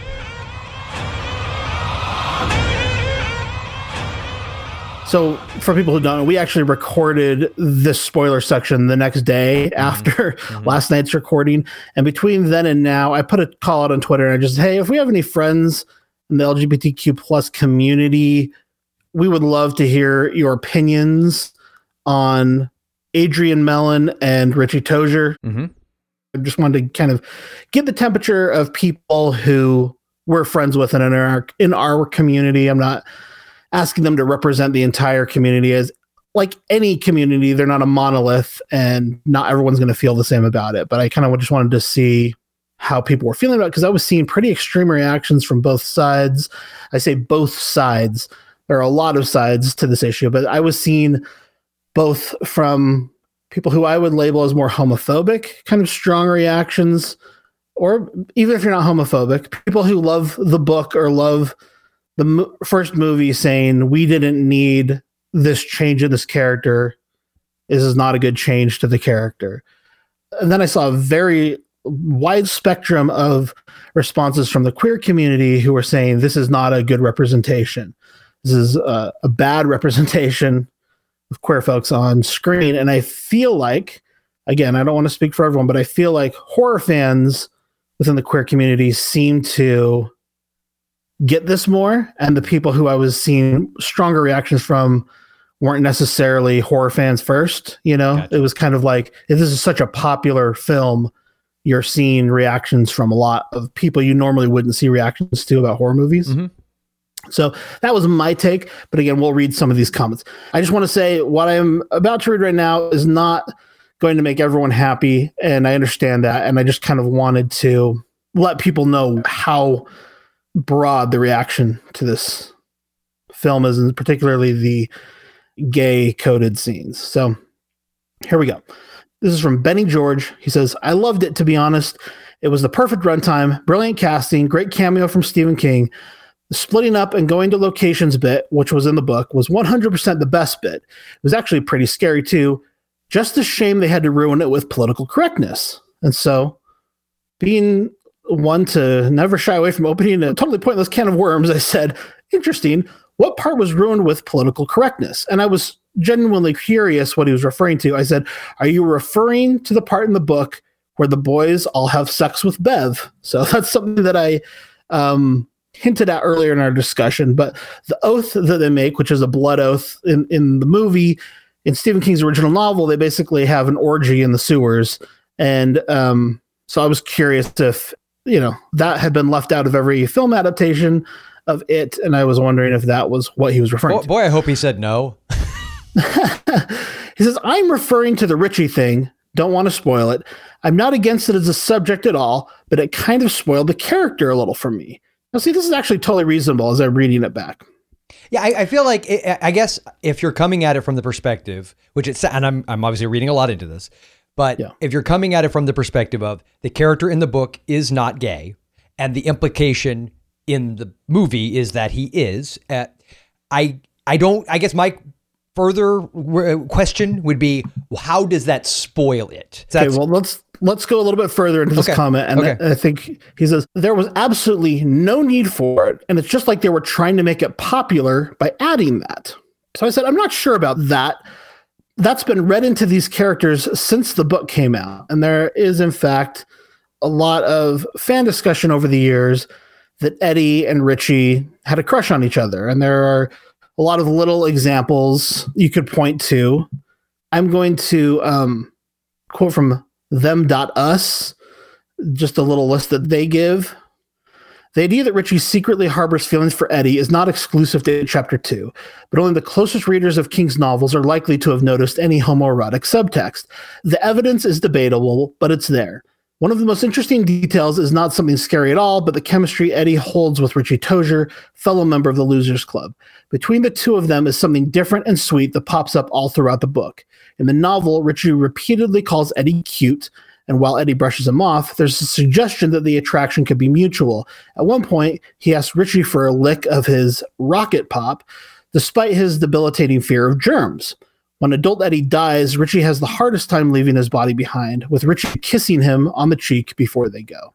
There's some little moments, and as this writer points out, in a book that's 1,100 pages long, it's easy to see why little details like that would be lost on someone who wasn't looking for it or who it didn't necessarily strike because it seemed like unimportant details. But I think for people who are looking for that representation, it kind of sticks out like a sore thumb. Well, I was going to say, and I feel like in this movie version, it was handled in a relatively similarly subtle way. I, you know what I mean? It was it was never spoken. It was never. I agree. Uh, overly like no one got on a soapbox. You know, I mean, uh, nothing annoys me more in a movie when it gets preachy. Whether even if I completely agree with what they're preaching about, I just it drives me crazy when it's just ham fisted. And this movie, it wasn't that way. It was it felt organic to the character. There were hints and allusions that honestly, I for for my taste, I felt like it was a interesting counterpoint to what happens at the beginning of the film with Adrian Mel, which is also oh, from the book. So I felt 100% for me that was okay, now that's that's the other big controversy. So let me just state this really quick. So a lot of people in the LGBTQ community disagreed with you saying that this version doesn't go far enough mm-hmm. for this day and age. Basically, the concept being that This is from the Hollywood Reporter. It says the murky revelation about Bill Hader's character feels like a letdown considering the film's updated timeline. The idea being, why is he still closeted at the end of the book? I thought that too, actually. Wouldn't the more reasonable character arc see him coming out to the Losers Club? Yes. I would only say, I mean, there are reasons why a person wouldn't come out um, that we could get into, but I think just looking at this from a story perspective, I think it makes sense. It takes the events of this film for this character to get where he gets, and that that and that would be a much bigger change to the story that then I could see why people would say, well, they really forced that in there. And I don't, I feel like what is in there now for me did not feel forced. I will say I actually agree with them in the sense that one of the thoughts I had after the movie is thinking, and this goes back to my earlier issue with part one or chapter one with the whole timeline shift. I thought in, I'm not saying there wouldn't be people in, in the closet in 2019, of course. So again, I don't, it wouldn't have wanted to get preachy, but I do think that if this movie takes place in the 80s, as the book originally does, the, the second half takes place in the 80s and 85, it rings a lot more true to me that he would have been in the closet. Not to say that he wouldn't be. I just felt like that was one thing that popped in my head. Like, would he though? I mean, I, I don't know if well, here's was the thing with the very controversial Adrian Mellon scene. You see why someone might be closeted in a town like Derry. It's not like a really safe place to be open. Sure, in in Derry for sure. Yes, I mean that's horror, and that's the horror that these characters are living with. Is in, in a lot of ways, just you know, as people have said, that it's humans who are the monsters in this tale. Uh, you know, mm-hmm. not not exclusively, but that that is a thing. Um, I think there's this additional element of our shame being actually the true horror in our lives, the things that we haven't dealt with are the things that really torture us, you know, and that is that's how what Pennywise uses to torture these characters are these bits of themselves that they haven't been able to process or haven't dealt with. So just really quickly, again, we reached out to LGBT folks in our community and just said, "Hey, uh, would love to hear your thoughts on this." And we got a few responses. This has only been since last night. But um, the Boogie Brand, he says, although the opening wasn't perfect, and I would have liked to have seen or heard mention of Adrian's boyfriend again, it does put a brief spotlight on LGBTQ bullying, hate crimes. And that's a small step in the right direction for awareness and inclusion. Boogie Brand also says Richie's unrequited love for Eddie was bittersweet and heartbreaking. Their carved initials killed me, but it was understated. A great emotional payoff for Richie's character and arc would have seen him coming out to members of the Losers Club. Johnny Larkin, again from the Screaming Queens Horror Podcast. He says, We're publishing our take on this today as well. And I will put a link to their podcast in the show notes for this episode if you want to hear a queer take on that scene. Yeah, I want to hear that. He said, uh, as a queer horror fan, I applaud the handling of Richie, and I think the gay bashing is awful, offensive, and upsetting, just as a gay bashing on screen should be. Mm-hmm. I'm glad it was there and it was handled that way. Ryan L. Terry says, although the opening scene is in the book, I don't think it worked well cinematically. It feels slapped on the front to show that this is a progressive movie because this should disgust you as a checkbox. And Richie's subplot is never fully developed, thus feels disjointed. Gerald DeMonte says Adrian's beating in IMAX was brutal. Richie's dirty little secret didn't understand why he couldn't tell the losers, especially since they're in modern times. But we've come to find out about several Hollywood stars that are living secret lives, and I don't think Pennywise is anti-queer.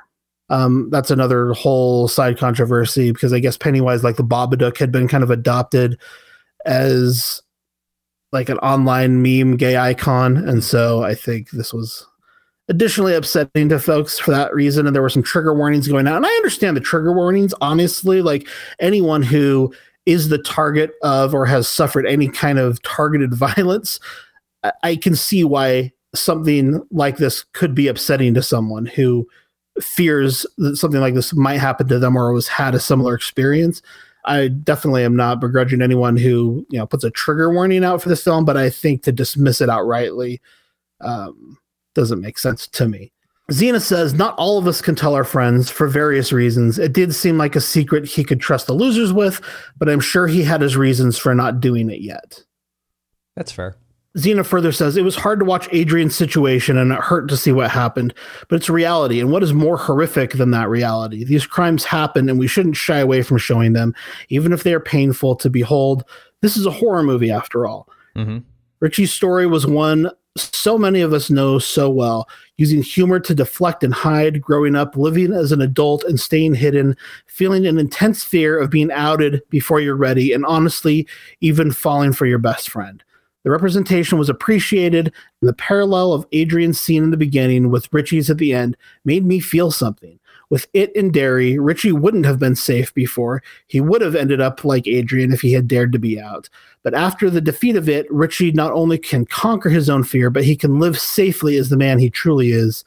I also love the way Bill Hader doesn't play Richie as a gay caricature. He simply plays him as a person with complexities like the rest of the losers. Mhm. So thank you to Xena for that very thoughtful response. That, and I will say, he deserves the Academy Award nomination, if for no other reason than that moment when he yells out "Yippee ki mother!" and then boom, and his whole body just does that, like clunk, goes. That was amazing. That was so I- good. I really just, honestly, I want to own this movie just so I can play that part on a loop because Yeah, that- really. it was fa- fantastic. It was so great. that is an internet meme waiting to Oh, happen isn't for it, sure. though? That's a GIF waiting to happen for sure. So, it's so you gotta have the sound though. The he just his whole body, just the way he just. That, I mean, the physical. I always wondered was that CGI? I mean, the way his body just. Yeah. Oh, He also legitimately made me cry in the movie too. I mean, Yeah, I thought I he just did a great Yes, job really- and laughed out loud multiple times yes, as well. yes, for sure. And I will say this: I as you know, a- a- as a as a person who, to your point, I you know, I, I've not experienced that. I don't know what it's like, but I personally felt watching this movie more of a deep and profound love without anything ever really being said between from or from Richie to Eddie, and maybe even the other way. Who knows? Yeah. Than I did with Bev and Ben, which obviously is the more obvious, overt attraction situation. So Right. um, that's just how I took it. And well, one of our listeners pointed out that also, I mean, we're we're so upset about the Adrian Mellon abuse scene, you know, and despite the fact that that pays off, in my opinion, pretty well in the film, but we don't talk as much about you know Bev's Mm-hmm. spousal abuse scene, which has no reason, in my opinion, for being in there like that. That's in there because it's part of her character. I think it's just to show. Well, yeah, it's part of her character. It's just to show that her, you know, she's she's never been able to break the cycle that her father Yeah, abused but I'm her. just saying that doesn't that one doesn't pay off to the same extent. I think it says something societally that you just haven't heard people say, "Well, that scene doesn't pay off." You know what I mean? But there's been a lot of talk about. Mm-hmm. Well, and how about just the way Mike is treated in chapter one? I mean, there's a def. I mean, they never they never use the N word, but there's a s- whole implication with uh, Henry Bowers, which we don't have time to get into that because I that, talk about a waste. Like, because from what I remember from the, I haven't, I've got the book on audiobook. I've gotten like halfway through it, so I still have some ways to go. It's like 45 hours long, but Yeah. but the I, I I'm I don't remember if it's addressed to the same degree. It probably is more explicit the racism, especially since it was the 50s.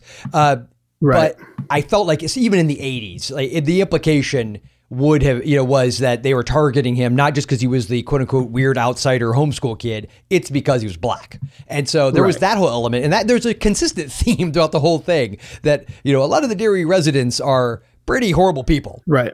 That opening scene in chapter two definitely had a purpose and a place from my point of view.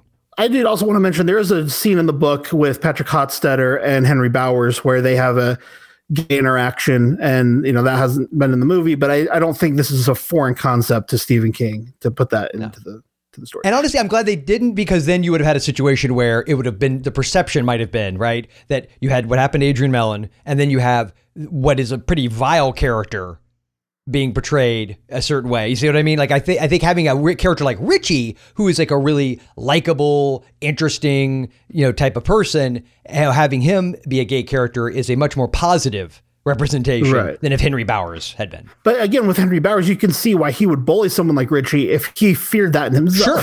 Sure, it makes perfect sense. We didn't have time to talk about it, but man, I really enjoyed adult Henry Bowers in this film and the return of Patrick Hockstetter. I thought that was an awesome little buddy story that I'd have liked to see more of those two guys together. I actually was going to say that's my big problem with it is I don't think we got very much. It just felt like Yeah. they were there purely to have a couple of moments. There was that one key surprise where he shoves the knife through Eddie's face. For a second, I thought I was like, did that really happen? Or- just the way the whole thing played out. Uh, but I I think that as I recall from the '90s version, I think I liked how Bowers was handled in that a little bit more. Like I just felt like he was. Oh, I like this way. Really, in my, in my defense, better. I haven't seen that in many years, so it's been a long time. Um, but I, I think that it just felt a little bit like there should have been more to it. Maybe I don't know. I- it didn't quite work for me. I think to the degree it worked for you, but um, and maybe you know who knows? We could do maybe a little more spoiler talk uh, once Dave's seen it, and we could do do a little more there. One more listener response here from Maurice Jones. He says, although the excessive use of CGI was nauseating, It Chapter 2 was an exciting ride that stood up for gay rights, which perfectly bothered homophobic people in my theater. It was inspired, the casting was on point, and it was better than It Chapter 1, 9 out of 10. There's a bunch more, but we don't have to, I know you don't have time, so. Okay. I mean, it's up to you if you want to do like I mean after. Well, I guess you can't. Well, go ahead and say what you were going to say. Uh, I was just going to ask you what your feelings were on um, Baby Pennywise at the very, very end. The I mean, I it was weird, but and again, I don't think they've cracked the code on how to convey end this movie, Yeah. end this story. because there were elements, I, I, the arachnid form of him with the head on it actually worked for me way better than the original did. Um, Yeah, So I it reminded me of Moana a little bit too much, but I think yeah, it's still it's a vast improvement. All you have to do to appreciate this film is watch the 1990 version. Honestly, the second half of the 1990, especially especially the last part of the second half. you're just like, oh, okay, yeah, this is better. yeah, it, yeah, because it is. I mean, that part. Of, but there were just so many moments like that that I just I wasn't sure how to feel about it because part of me wanted to laugh, which I don't think was the Yeah. intended response. Well, it really reminds me of Pennywise shrinking to go down into the sewer in the Sure. 90 version. And I think that is what the visual they were going for. So that I liked remembering that and seeing that kind of juxtaposition in my mind. I, I, I think Andy Muschietti really um, did a good job of uh, taking the best of what the 1990 version had to offer and getting it in this movie as well. Yeah. I've also seen a few people talk about. I just want to say I found the Richie story extremely touching. I thought it was the best part of the film. I think it I added a huge amount of heart to the movie, and I think the ending was like tearjerker, Mhm. Dusty in the theater moment when he carves his name. Yes. It recarves his initials uh, with Eddie's at the kissing bridge. Which, by the way, I've seen a lot of people online say when he carved it in the tree, but it was on the bridge, right? That's where Yes, it was the bridge. Yep. Okay, I just wanted to make sure because I've seen multiple people say No, it was the that he carved it in a tree. I'm like, huh, that's not. Nope, it was a bridge. Haven't only seen it once, but yeah, the kissing bridge. That's where you know that scene goes down in the book, and you know when they do the Ben Hanscom scene there in it, chapter one, I, that felt like a reference to Adrian Mellon scene, Mhm. even though you know the stomach carving is also in the book, but Mhm. setting it there at the uh, kissing bridge, I thought that was all we were going to get of Adrian Mellon, so I was really enthused to see Adrian Mellon get the full treatment in, in chapter two. Do you, are you out of time? Uh, pretty much, but uh, do you want to just let the listeners know where they can find you online? Find me online at Icarus Arts, which is the name of my production company. I'm on Letterboxd, Instagram, Twitter. Get in touch and look forward to what we've got brewing here on Horror Movie Podcast. We've got some exciting stuff coming up for October, and I just can't wait. I want to give a shout out to digital artist Big J Brook. That's Joshua Bellis um, from Ohio. He's an awesome graphic designer, and he has done some amazing designs for us that you can find in the HMP shop. Some really fun stuff. He did a pet cemetery t-shirts with the Micmac burial ground and, Church of the Cat. He did um, a Godzilla-inspired HMP logo for stickers, as well as Stephen King's The Dead Zone that says HMP Dead Serious instead of the Dead Zone. Just some really cool ideas he came up with. A Gillman Joel logo, which hopefully we'll see in the store in the future. So we wanted to thank him. You can find him on Twitter at Big J Brook or at his website joshuabellis.com and head on over to the HMP store and check out some of his work. You can find that and all of our other HMP designs at horrormoviepodcast.com slash store. Go check them out. And I can also be found at Universal Monsters Cast and, of course, Retro Movie Geek, where we cover movies that are 20 years old or older, and we're basically three man children. So join us each week as we do that. We love reading and responding to your comments, so we hope you'll get involved in the Horror Movie Podcast community. It's a wonderful group of people. You can leave a comment on the show notes for this episode at horrormoviepodcast.com, where you can find this and all of our past episodes. You can connect with us on Twitter and Instagram at Horror Movie Cast. If you'd like to support Horror Movie Podcast, go to StitcherPremium.com and use promo code HMP. To get a free month of Stitcher Premium for 30 days, go to StitcherPremium.com and use promo code HMP. You can get your listener-designed HMP t-shirts at HorrorMoviePodcast.com slash store. You can also become a patron of Movie Podcast Network for only $2.50, which will give you access to special features episodes at patreon.com slash movie podcast network. We want to thank singer-songwriter Fred Ingram for the use of his music for the Horror Movie Podcast theme song. You can find more of Fred's music at fredericingram.com. We also want to thank composer Kagan Breitenbach for his arrangement and orchestration of Fred's original theme, which opens the show. You can find more of Kagan's work at kaganbreitenbach.com. That's it for this episode. We hope you'll join us again next time. Thank you for joining us for Horror Movie Podcast, where we're dead serious about horror movies.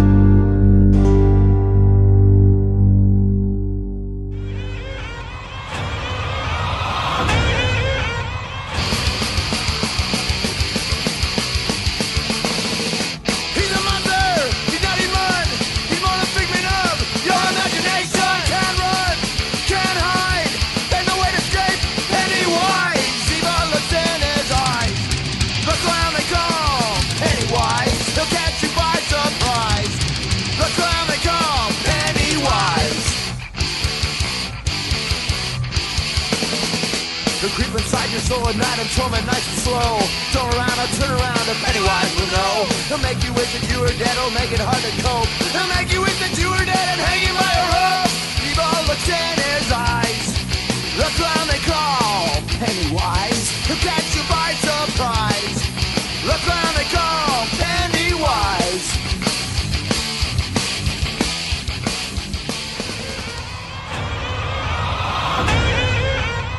Now, when I read these first couple comments, people are going to say, why would you engage with someone like this?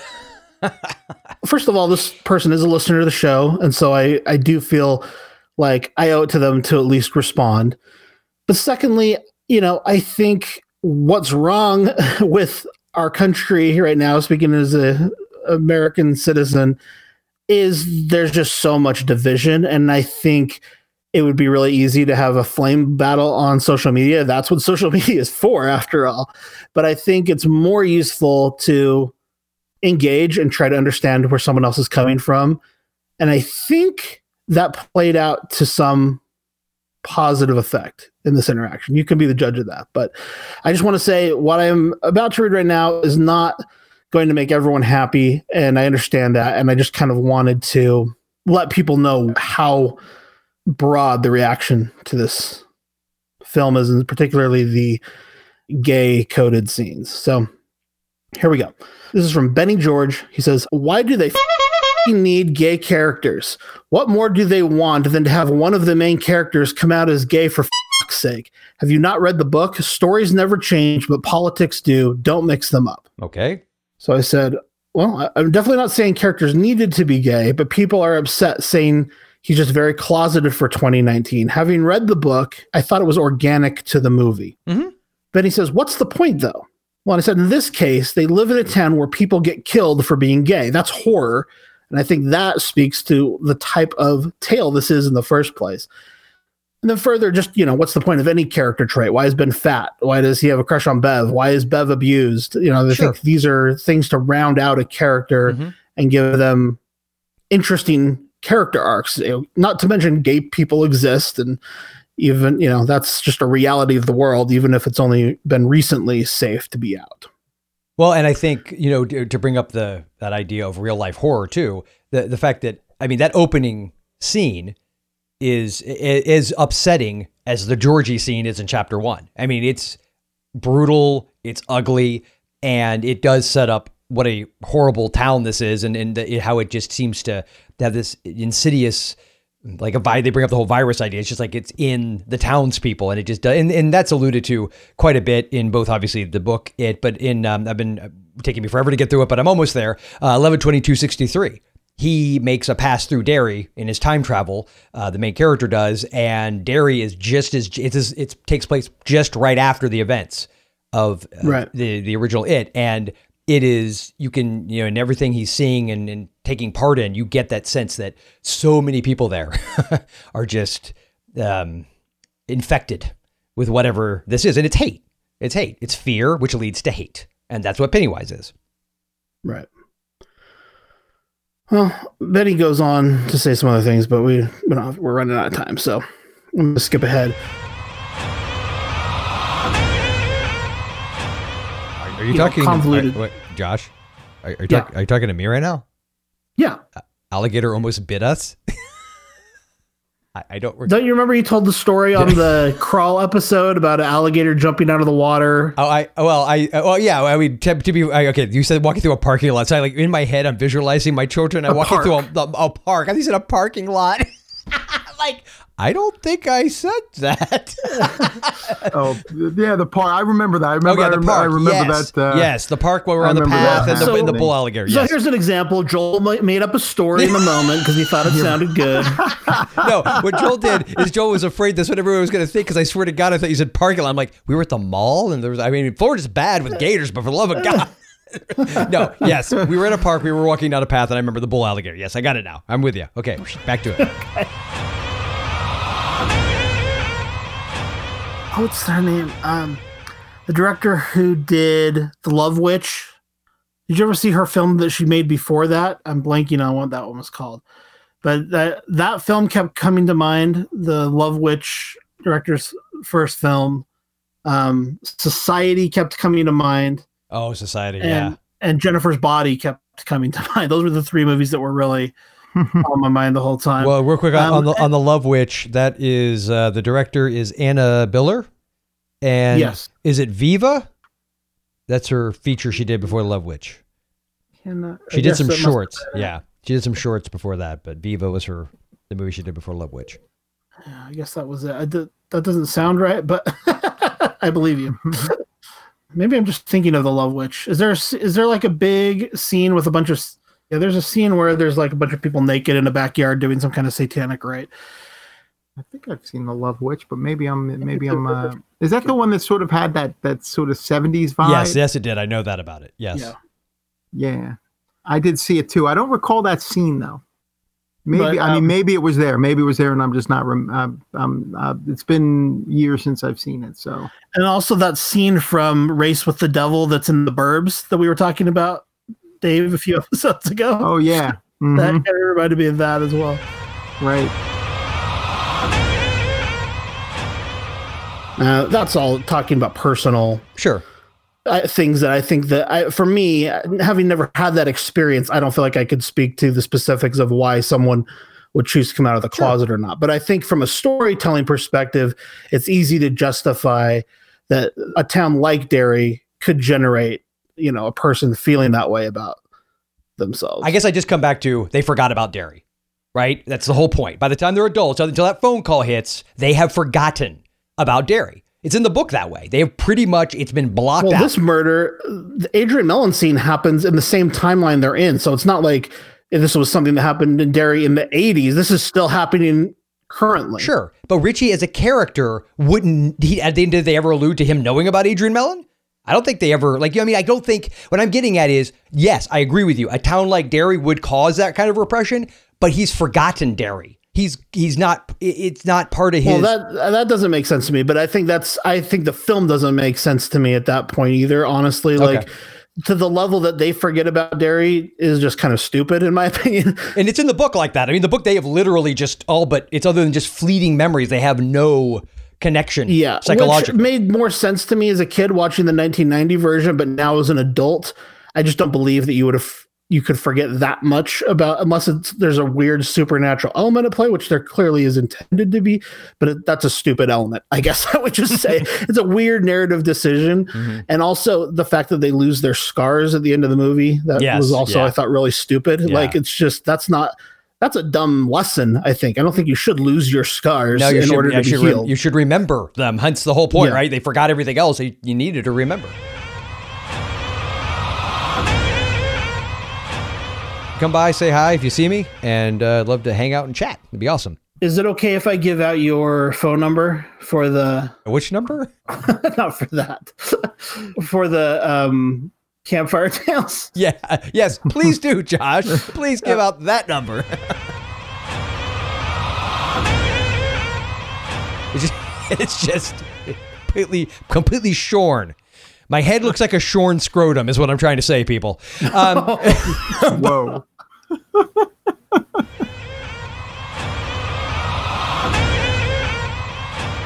Unnecessary changes, ridiculous bloated climax, but I really liked. Oh, my phone just died. oh no. wah wah wah wah.